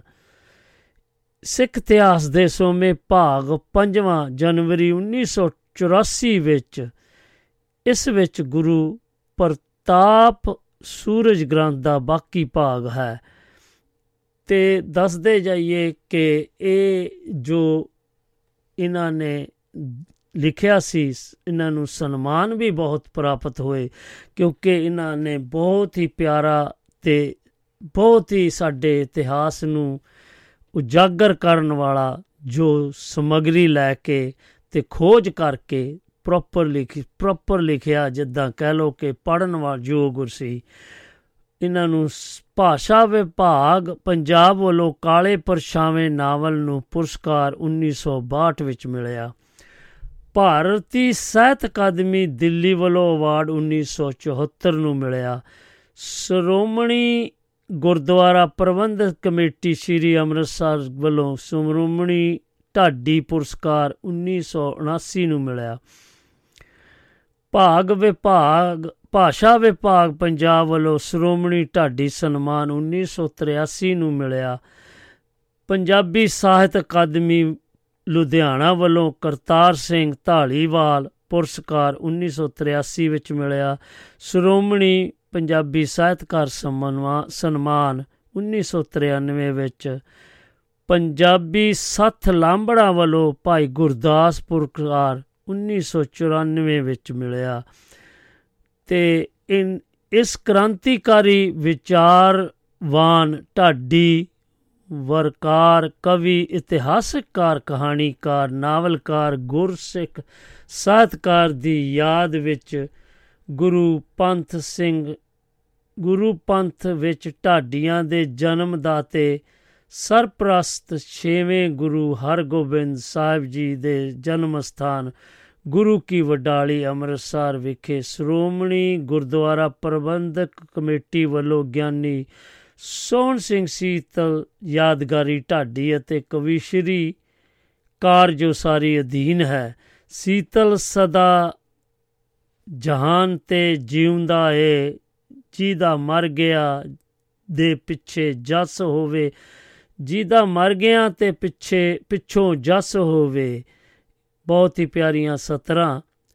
ਫਿਰ ਦੱਸਦੇ ਜਾਈਏ ਅੱਜ ਦੇ ਦਿਨ, ਜਿਵੇਂ ਕਿ ਕਹਿ ਲਓ ਉਹ 23 ਦਸੰਬਰ ਸਤੰਬਰ 1998 ਨੂੰ ਸੋਹਣ ਸਿੰਘ ਸੀਤਲ ਜੀ ਸਾਨੂੰ ਅਲਵਿਦਾ ਕਹਿ ਗਏ। ਤੇ ਸਾਡੇ ਲਈ ਉਹ ਬਹੁਤ ਹੀ ਯਾਦਾਂ ਛੱਡ ਗਏ। ਇਹ ਸਾਡਾ ਫਰਜ਼ ਬਣਦਾ ਹੈ ਕਿ ਅਸੀਂ ਉਹਨਾਂ ਯਾਦਾਂ ਨੂੰ ਸੰਭੀਏ ਤੇ ਅੱਗੇ ਵਧੀਏ ਤੇ ਆਓ ਸੱਜਣੋ, ਆਪਾਂ ਵੀ ਸਾਰੇ ਹੀ ਸੋਤਿਆਂ ਵੱਲੋਂ ਤੇ ਸਾਡੇ ਸਤਰੰਗੀ ਪੀਂਗ ਦੁਆਬਾ ਰੇਡੀਓ ਵੱਲੋਂ ਅਸੀਂ ਉਹਨਾਂ ਨੂੰ ਸ਼ਰਧਾ ਦੇ ਫੁੱਲ ਭੇਟ ਕਰਦੇ ਆ ਤੇ ਉਹਨਾਂ ਦੀ ਬਰਸੀ ਜੋ ਕਿ ਅੱਜ ਉਹਨਾਂ ਨੂੰ ਯਾਦ ਕਰ ਰਹੇ ਉਹਨਾਂ ਦੀ ਬਰਸੀ ਦੇ ਉੱਤੇ। ਸੋ ਤੁਸੀਂ ਵੀ ਜੇਕਰ ਕੁਝ ਕਹਿਣਾ ਚਾਹੁੰਦੇ ਹੋ, ਤਾਂ ਤੁਸੀਂ ਆ ਸਕਦੇ ਹੋ ਕਿਉਂਕਿ ਸਿਰਫ ਤੇ ਸਿਰਫ ਆਪਣੇ ਕੋਲ ਚੰਦ ਕੁ ਮਿੰਟ ਰਹਿ ਗਏ ਨੇ। ਸੋ ਆਓ ਸੱਜਣੋ, ਤੁਸੀਂ ਵੀ ਸਾਡੇ ਨਾਲ ਸਾਂਝ ਪਾ ਸਕਦੇ ਹੋ। ਮੈਂ ਦੱਸ ਦਿੰਦਾ ਜਾਵਾਂ ਕਿ ਸਿਰਫ ਤੇ ਸਿਰਫ ਸਾਡੇ ਕੋ 7 ਕੁ ਮਿੰਟ ਰਹਿ ਗਏ ਨੇ। ਸੋ ਇਹ ਸੀ ਜੀ ਅੱਜ ਦਾ ਪ੍ਰੋਗਰਾਮ। ਜੋ ਕਿ ਆਪਾਂ ਯਾਦ ਕਰ ਰਹੇ ਸੀ, ਉਹਨਾਂ ਨੂੰ, ਉਹਨਾਂ ਦੀ 24ਵੀਂ ਬਰਸੀ ਉੱਤੇ ਪ੍ਰਸਿੱਧ ਢਾਡੀ ਸੋਹਣ ਸਿੰਘ ਸੀਤਲ ਜੀ ਹੁਣਾਂ ਨੂੰ, ਜੋ ਕਿ ਅੱਜ ਉਹਨਾਂ ਦੀ ਬਰਸੀ ਹੈ ਸ਼ਾਦਾ ਦੇ ਫੁੱਲ ਭੇਟ ਕਰ ਰਹੇ ਆ ਸੋ ਆਓ ਫਿਰ ਹੁਣ ਆਪਾਂ ਸੱਜਣੋ ਸਨੇਹ ਪੜਦੇ ਜਾਈਏ। ਲਿਖਦੇ ਨੇ, ਕੁਲਬੀਰ ਰੜਾਂਚ ਜੀ ਸਵਿੰਡਨ ਤੋਂ ਲਿਖ ਰਿਹਾ ਜੀ ਥੈਂਕ ਯੂ ਤੁਹਾਡੇ ਪਿਆਰ ਦਾ ਭਾਜੀ ਤੁਸੀਂ ਬਹੁਤ ਮਿਹਨਤ ਨਾਲ ਜੋ ਅੱਜ ਸਾਡੇ ਲਈ ਜਾਣਕਾਰੀਆਂ ਲਿਆ ਕੇ ਸਾਨੂੰ ਸੁਣਾਉਂਦੇ ਹੋ, ਦਿਲ ਦੀਆਂ ਗਰਾਈਆਂ ਤੋਂ ਬਹੁਤ ਬਹੁਤ ਤੁਹਾਡਾ ਧੰਨਵਾਦ। ਹਾਂਜੀ, ਇਹ ਤੁਹਾਡਾ ਵੀ ਜੀ ਤੁਹਾਨੂੰ ਵੀ ਤੁਹਾਡਾ ਵੀ ਥੈਂਕ ਯੂ ਜੇ ਤੁਸੀਂ ਸੁਣਦੇ ਆ ਤੇ ਅਸੀਂ ਵੀ ਲਿਆਨੇ ਆ ਤੇ ਸਾਡਾ ਵੀ ਇਤਿਹਾਸ ਉਤਸ਼ਾਹ ਕਰਦੇ ਆ ਜੋ ਬਹੁਤ ਹੀ ਪਿਆਰਾ ਲੱਗਦਾ। ਸਾਰੇ ਹੀ ਸਰੋਤਿਆਂ ਨੂੰ ਪਿਆਰ ਭਰੀ ਸਤਿ ਸ੍ਰੀ ਅਕਾਲ। ਰਾਓ ਸਾਹਿਬ, ਤੁਹਾਨੂੰ ਵੀ ਥੈਂਕ ਯੂ ਜੀ। ਤੇ ਦਿਦਾਰ ਸਿੰਘ ਜੀ ਲਿਖ ਰਹੇ ਨੇ ਕਹਿ ਰਹੇ ਨੇ ਕਿ ਬਹੁਤ ਬਹੁਤ ਤੁਹਾਡਾ ਸਾਰੇ ਹੀ ਸਰੋਤਿਆਂ ਨੂੰ ਫਿਰ ਇੱਕ ਵਾਰੀ ਸਤਿ ਸ੍ਰੀ ਅਕਾਲ ਤੇ ਜੋ ਤੁਸੀਂ ਅੱਜ ਸੋਹਣ ਸਿੰਘ ਸੀਤਲ ਦੇ ਬਾਰੇ ਦੱਸਿਆ, ਬਹੁਤ ਹੀ ਚੰਗਾ ਲੱਗਾ ਤੇ ਥੈਂਕ ਯੂ ਤੁਹਾਡੇ ਪਿਆਰ ਦਾ ਅੰਕਲ ਜੀ ਦਿਦਾਰ ਸਿੰਘ ਪਰਦੇਸੀ ਜੀ, ਬਹੁਤ ਹੀ ਪਿਆਰਾ ਇਦਾਂ ਆਂਦੇ ਰਿਹਾ ਕਰੋ। ਹਾਂਜੀ, ਆਪਣੇ ਰਾਣੀ ਜੀ ਲੰਡਨ ਤੋਂ ਹੀ ਧਰਤੀ ਤੋਂ ਲਿਖ ਰਹੇ ਨੇ ਕਿ ਲਿਖ ਰਹੇ ਨੇ, ਮੈਂ ਤਾਂ ਕੰਮ ਤੇ ਆ ਜੀ ਕਿਤੇ ਕਿਤੇ ਪ੍ਰੋਗਰਾਮ ਸੁਣ ਰਹੀ ਆ ਤੇ ਜਿੱਦਾਂ ਕਹ ਲੋ ਕਿ ਚੋਰੀ ਚੋਰੀ ਪ੍ਰੋਗਰਾਮ ਸੁਣ ਰਹੇ ਆ। ਸਾਰੇ ਹੀ ਸਰੋਤਿਆਂ ਨੂੰ ਪਿਆਰ ਭਰੀ ਸਤਿ ਸ੍ਰੀ ਅਕਾਲ, ਅਦਾਬ ਤੇ ਨਮਸਕਾਰ ਜੀ। ਤੁਹਾਨੂੰ ਰਾਓ ਸਾਹਿਬ, ਬਹੁਤ ਬਹੁਤ ਤੁਹਾਡਾ ਜੋ ਪ੍ਰੋਗਰਾਮ ਬਹੁਤ ਨਾਈਸ ਸੀਗਾ। ਅੱਜ ਵੀ, ਅੱਜ ਹਰ ਵਾਰ ਦੀ ਤਰ੍ਹਾਂ। ਤੇ ਦਿਦਾਰ ਸਿੰਘ ਪਰਦੇਸੀ ਜੀ, ਹੁਣ ਅਖਬਾਰ ਉਹਨਾਂ ਕੋਲੋਂ ਜਾਣਕਾਰੀ ਮਿਲੀ ਆਪਣੇ ਸੋਹਣ ਸਿੰਘ ਸੀਤਲ ਜੀ ਬਾਰੇ ਤੇ ਆਪਣੇ ਜਿਹੜੇ ਆਸਟ੍ਰੇਲੀਆ ਤੋਂ ਭਾਜੀ ਆਂਦੇ ਆ ਪ੍ਰਦੀਪ ਕੌਸ਼ਲ ਜੀ, ਉਹਨਾਂ ਨੇ ਵੀ ਬਹੁਤ ਪਿਆਰੇ ਨਾਲ ਸਾਨੂੰ ਸਮਝਾਇਆ ਤੇ ਦੱਸਿਆ ਤੇ ਸ਼ਬਦਾਵਲੀ ਵੀ ਉਹਨਾਂ ਦੀ ਬਹੁਤ ਪਿਆਰੀ ਹੁੰਦੀ ਬੋਲ ਬੋਲੀ ਤੇ ਕਹ ਲੋ ਕਿ ਬਈ ਬੱਲੇ ਬੱਲੇ ਹੋ ਗਈ ਅੱਜ ਤੁਹਾਡੀ। ਥੈਂਕ ਯੂ ਜੀ ਤੁਹਾਡੇ ਪਿਆਰ ਦਾ ਤੇ ਕਹਿ ਰਹੇ ਨੇ ਕਿ ਅਰਦਾਸ ਕਰਦੇ ਆ ਕਿ ਸਤਰੰਗੀ ਪੀਂਗ ਤੇ ਤੁਸੀਂ ਹਮੇਸ਼ਾ ਹੀ ਚੜ੍ਹਦੀ ਕਲਾ ਵਿੱਚ ਰਹੋ। ਓ ਥੈਂਕ ਯੂ ਤੁਹਾਡੇ ਪਿਆਰ ਦਾ ਜੀ। ਹਾਂਜੀ, ਸੁਖਦੇਵ ਸਿੰਘ ਗੰਡਵਾ ਜੀ ਫਗਵਾੜਾ ਤੋਂ ਲਿਖ ਰਿਹਾ ਜੀ, ਆਪ ਜੀ ਅਤੇ ਰੇਡੀਓ ਦੇ ਸਾਰੇ ਸਰੋਤਿਆਂ ਨੂੰ ਪਿਆਰ ਭਰੀ ਸਤਿ ਸ੍ਰੀ ਅਕਾਲ। ਅੱਜ ਦਾ ਪ੍ਰੋਗਰਾਮ ਬਹੁਤ ਹੀ ਵਧੀਆ ਜਾਣਕਾਰੀ ਵਿੱਚ ਬਹੁਤ ਵਾਧਾ ਹੋਇਆ ਜੀ, ਜੋ ਤੁਸੀਂ ਸਾਨੂੰ ਇੱਕ ਸਾਹਿਤਕਾਰ, ਕਹਾਣੀਕਾਰ, ਨਾਟਕਕਾਰ ਤੇ ਢਾਡੀ ਜੀ ਬਾਰੇ, ਸੋਹਣ ਸਿੰਘ ਸੀਤਲ ਜੀ ਬਾਰੇ ਦੱਸਿਆ, ਬਹੁਤ ਹੀ ਬਹੁਤ ਦਿਲ ਦੀਆਂ ਗਰਾਈਆਂ ਤੋਂ ਤੁਹਾਡਾ ਬਹੁਤ ਬਹੁਤ ਧੰਨਵਾਦ ਜੀ, ਤੇ ਸਾਰੇ ਹੀ ਸੋਤਿਆਂ ਦਾ ਵੀ ਧੰਨਵਾਦ ਜਿਨ੍ਹਾਂ ਨੇ ਇਸ ਲਾਈਵ ਸ਼ੋਅ ਨੂੰ ਚੰਗੀ ਤਰ੍ਹਾਂ ਤੇ ਧਿਆਨ ਨਾਲ ਤੇ ਸੁਣਿਆ। ਮੈਂ ਵੀ ਉਹਨਾਂ ਦਾ ਧੰਨਵਾਦ ਕਰਦਾ ਹਾਂ। ਥੈਂਕ ਯੂ ਜੀ ਤੁਹਾਡੇ ਪਿਆਰ ਦਾ ਸੁਖਦੇਵ ਸਿੰਘ ਗੰਡਵਾ ਜੀ। ਇੰਨੇ ਕੁ ਸਨੇਹ ਸੀ। ਲਓ ਜੀ, ਫਿਰ ਆਪਾਂ ਚੱਲੀਏ, ਕਿਉਂਕਿ ਸਮਾਂ ਵੀ ਫਟਾਫਟ ਵੱਧ ਰਿਹਾ ਆ ਸਮਾਪਤੀ ਵੱਲ। ਜੇਕਰ ਕਿਸੇ ਦਾ ਸਨੇਹਾ ਰਹਿ ਗਿਆ ਹੋਵੇ, ਮੈਂ ਮਾਫੀ ਮੰਗਦਾ ਆ ਜੇਕਰ ਹੋਰ ਸਨੇਹ ਭੇਜਣੇ ਆ ਤਾਂ ਆ ਜਾਓ ਸੱਜਣੋ। ਤੇ ਸਿਰਫ ਤੇ ਸਿਰਫ ਆਪਣੇ ਕੋ 5 ਕੁ ਮਿੰਟ ਰਹਿ ਗਏ ਨੇ। ਸੋ ਆਓ ਆਪਾਂ ਉਹਨਾਂ ਦੀ ਇੱਕ, ਉਹਨਾਂ ਦੇ ਜ਼ੁਬਾਨੀ ਇੱਕ ਕੁਝ ਗੱਲਾਂ ਸੁਣੀਏ, ਕਿਉਂਕਿ ਉਹਨਾਂ ਨੇ ਬਹੁਤ ਹੀ ਇਸ ਦੇ ਵਿੱਚ ਦਰਸਾਇਆ ਹੈ ਤੇ ਕਹਿ ਰਹੇ ਨੇ ਕਿ ਉਹ ਕੁਝ ਇਸ ਤਰ੍ਹਾਂ ਕਹਿ ਰਹੇ ਆ। ਲਓ ਜੀ, ਫਿਰ ਆਪਾਂ ਤੁਹਾਨੂੰ ਇਹ ਗੱਲਾਂ ਜ਼ਰੂਰ ਦੱਸਣੀਆਂ ਚਾਹੁੰਦੇ ਆ ਕਿਉਂਕਿ ਇਹ ਬਹੁਤ ਹੀ ਪਿਆਰਾ ਉਹਨਾਂ ਨੇ ਇਹ ਦੱਸਿਆ ਸੀਗਾ।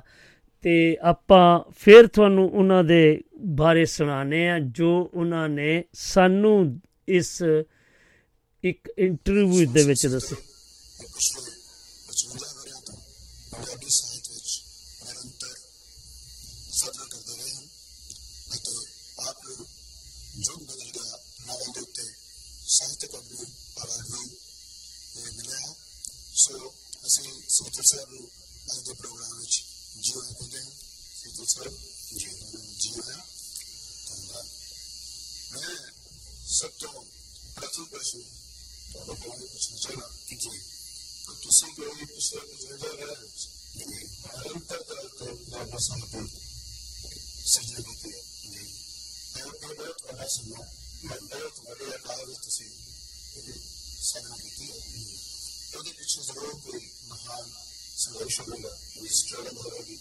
ਉਹਦੇ ਕੁਝ ਕਾਰਨ ਹੋਣਗੇ ਅਸੀਂ ਜਾਣਨਾ ਚਾਹੁੰਦੇ ਹਾਂ ਕਿ ਸਾਨੂੰ ਦੱਸੋ ਕਿ ਤੁਸੀਂ ਏਡੀ ਵੱਡੀ ਕਾਰਨਾ ਕਿਵੇਂ ਕਰ ਗਏ ਬੇਨਤੀ ਹੈ दो कारना करके आदमी तंग करता है लिखूँगी लोर लिखूँगी लगन लोर में मेरे अंदर लिखूँगी लगन ज़्यादा है कि स्वास्थ्य लेकर चला आया जब अभ्यानक साल दी मरुच मैं पहले शोर कुछ लिखे और पंद्रह साल की उम्र में पहलो पहल अखबार मेरी नजम छपी अठाई तो बाद लगातार छह साल करतामा और कहानी अखबारों में छपी आ रही उस तो बाद फिर टाटे बन के अपना निशाना जर बदल लिया। गारा लिखिया, हिस्ट्री लिखी, कहानियाँ लिखिया, गीत लिखे, नावल लिखे। किताबों की गिनती के लिहाज नाल सत्तर तो कुछ उत्तर हैं इस वेले। मगर जो मैं सारे के सफे गिने जान तो हम तक बारह हज़ार सफे तो ऊपर मेरा छप चुका है। आजकल मेरा सारा ज़िंदगी का आखिरी निशाना जो है सिख इतिहास की रिसर्च है। जैसे मेरी पहली पुस्तक सिख इतिहास के सामने आ रही है रंजोगार गुण पारियो चलता रहेगा उसके नाल ਉਸ ਤੋਂ ਕੁਝ ਹਾਂਜੀ ਇਹ ਹੁਣ ਤੁਸੀਂ ਉਹਨਾਂ ਦੀ ਜ਼ੁਬਾਨੀ ਸੁਣਿਆ ਜੋ ਉਹਨਾਂ ਦੇ ਸੋਚ ਸੀ ਜਾਂ ਉਹਨਾਂ ਦੇ ਕੋਲ ਉਹ ਚਾਹੁੰਦੇ ਸੀਗੇ ਕੁਝ ਆਪਾਂ ਨੂੰ ਦੱਸਣਾ ਉਹ ਆਪਾਂ ਨੂੰ ਦੱਸ ਕੇ ਤੇ ਅੱਜ ਦੇ ਦਿਨ 1998 ਵਿੱਚ ਚਲੇ ਗਏ। ਹਾਂਜੀ ਤੇ ਆਪਾਂ ਉਹਨਾਂ ਨੂੰ ਸ਼ਰਧਾਂਜਲੀ ਦੇ ਫੁੱਲ ਭੇਟ ਕਰਦੇ ਆਂ ਤੇ ਆਓ ਸੱਜਣੋ ਸਾਡੇ ਨਾਲ ਅਸੀਂ ਦੱਸਦੇ ਜਾਈਏ ਕਿ ਯੂਐਸਏ ਦੀ ਧਰਤੀ ਤੋਂ ਜਗਵੰਤ ਖੇੜਾ ਜੀ ਆ ਜੁੜੇ ਨੇ ਤੇ ਉਹ ਸਾਡੇ ਨਾਲ ਜੀ ਆਇਆਂ ਨੂੰ ਤੇ ਸਤਿ ਸ੍ਰੀ ਅਕਾਲ ਜੀ। ਰਾਓ ਸਾਹਿਬ ਸਤਿ ਸ੍ਰੀ ਅਕਾਲ। ਸਤਿ ਸ੍ਰੀ ਅਕਾਲ ਜੀ। ਸਿਰਫ ਤੇ ਸਿਰਫ 2 ਮਿੰਟ। ਕੁਇਕ ਕੁਇਕ ਕਰ ਲਓ ਹੁਣ। ਹਾਂਜੀ ਭਾਜੀ। ਭਾਜੀ। ਜਦੋਂ 1988 ਦੇ ਵਿੱਚ ਮੈਂ ਗਿਆਨੀ ਕਰਦਾ ਹੁੰਦਾ ਸੀਗਾ ਨਾ ਉਹਦੇ ਵਿੱਚ ਸਾਨੂੰ ਇਹ ਤੂਤਾ ਵਾਲਾ ਖੂ ਨਾਵਲ ਲੱਗਿਆ ਹੋਇਆ ਸੀਗਾ ਜੀ। ਅੱਛਾ ਜੀ। ਸੀਤਲ ਜੀ ਦਾ ਜਿਨ੍ਹਾਂ ਨੂੰ ਤੁਸੀਂ ਅੱਜ ਸਰਦਾਰਨੀ ਪੇਸ਼ ਕਰਦੇ ਹੋ। ਹਾਂਜੀ ਹਾਂਜੀ? ਹਾਂਜੀ। ਤੂਤਾ ਵਾਲਾ ਖੂ ਇੱਕ ਇੱਕ ਧੰਨੇ ਸ਼ਾਹ ਹੁੰਦਾ ਧੰਨੇ ਸ਼ਾਹ ਤੇ ਸੱਜਣ ਸਿੰਘ ਦੇ ਦੁਆਲੇ ਕਹਾਣੀ ਘੁੰਮਦੀ ਆ। ਅੱਛਾ ਜੀ। ਹੈ ਨਾ ਜੀ? ਤੇ ਹਾਂਜੀ ਜਿਹੜਾ ਵੇ- ਵਰਨਾ ਤੇ ਪੀਰੂਵਾਲ ਦੇ ਵਿਚਕਾਰ ਇਹ ਤੂਤਾ ਵਾਲਾ ਖੂਹ ਸੀਗਾ ਜਿਹਦੇ ਆਸ-ਪਾਸ ਸਾਰਾ ਰੇਤਲਾ ਰੇਤਲਾ ਸੀਗਾ ਰਸਤਾ। ਤੇ ਸ਼ਾਹ ਇੱਕ ਵਾਰ ਖਾਣਾ ਖਾ ਕੇ ਹਾਂਜੀ। ਜ਼ਿਆਦਾ ਲੋੜ ਤੋਂ ਵੱਧ ਖਾਣਾ ਖਾ ਕੇ ਆਉਂਦਾ ਹੁੰਦਾ ਦੁਪਹਿਰ ਹੁੰਦੀ ਆ ਤੇ ਰੇਤੇ ਦੇ ਵਿੱਚ ਕਰਦਾ ਬੇਹਾਲ ਹੋ ਜਾਂਦਾ। ਜਦੋਂ ਤੂਤਾਂ ਵਾਲੇ ਖੂਹ ਤੇ ਉੱਥੇ ਟਿਊਬਲ ਚੱਲਦਾ ਹੁੰਦਾ ਉੱਥੇ ਨਹਾਉਂਦਾ ਆ ਉਹ ਜੀ। ਅੱਛਾ ਜੀ। ਚਲੋ ਚਲੋ। ਉਹਦੀਆਂ ਹਾਂਜੀ, ਲਾਲਚੀ ਜਿਹੜੀਆਂ ਨਿਗਾਹਾਂ ਭਾਜੀ, ਨੇ ਉਹ ਟਿਕ ਜਾਂਦੀਆਂ ਜੀ। ਕੱਟ ਹੋ ਜਾਣੀ ਆਵਾਜ਼। ਹਾਂਜੀ ਕੱਟ। ਕੱਟ ਹੋ ਜਾਣੀ ਆ ਸਾਰੀ ਕਹਾਣੀ ਹਾਂਜੀ ਉਹਨੂੰ ਉਹਨੂੰ ਮਤਲਬ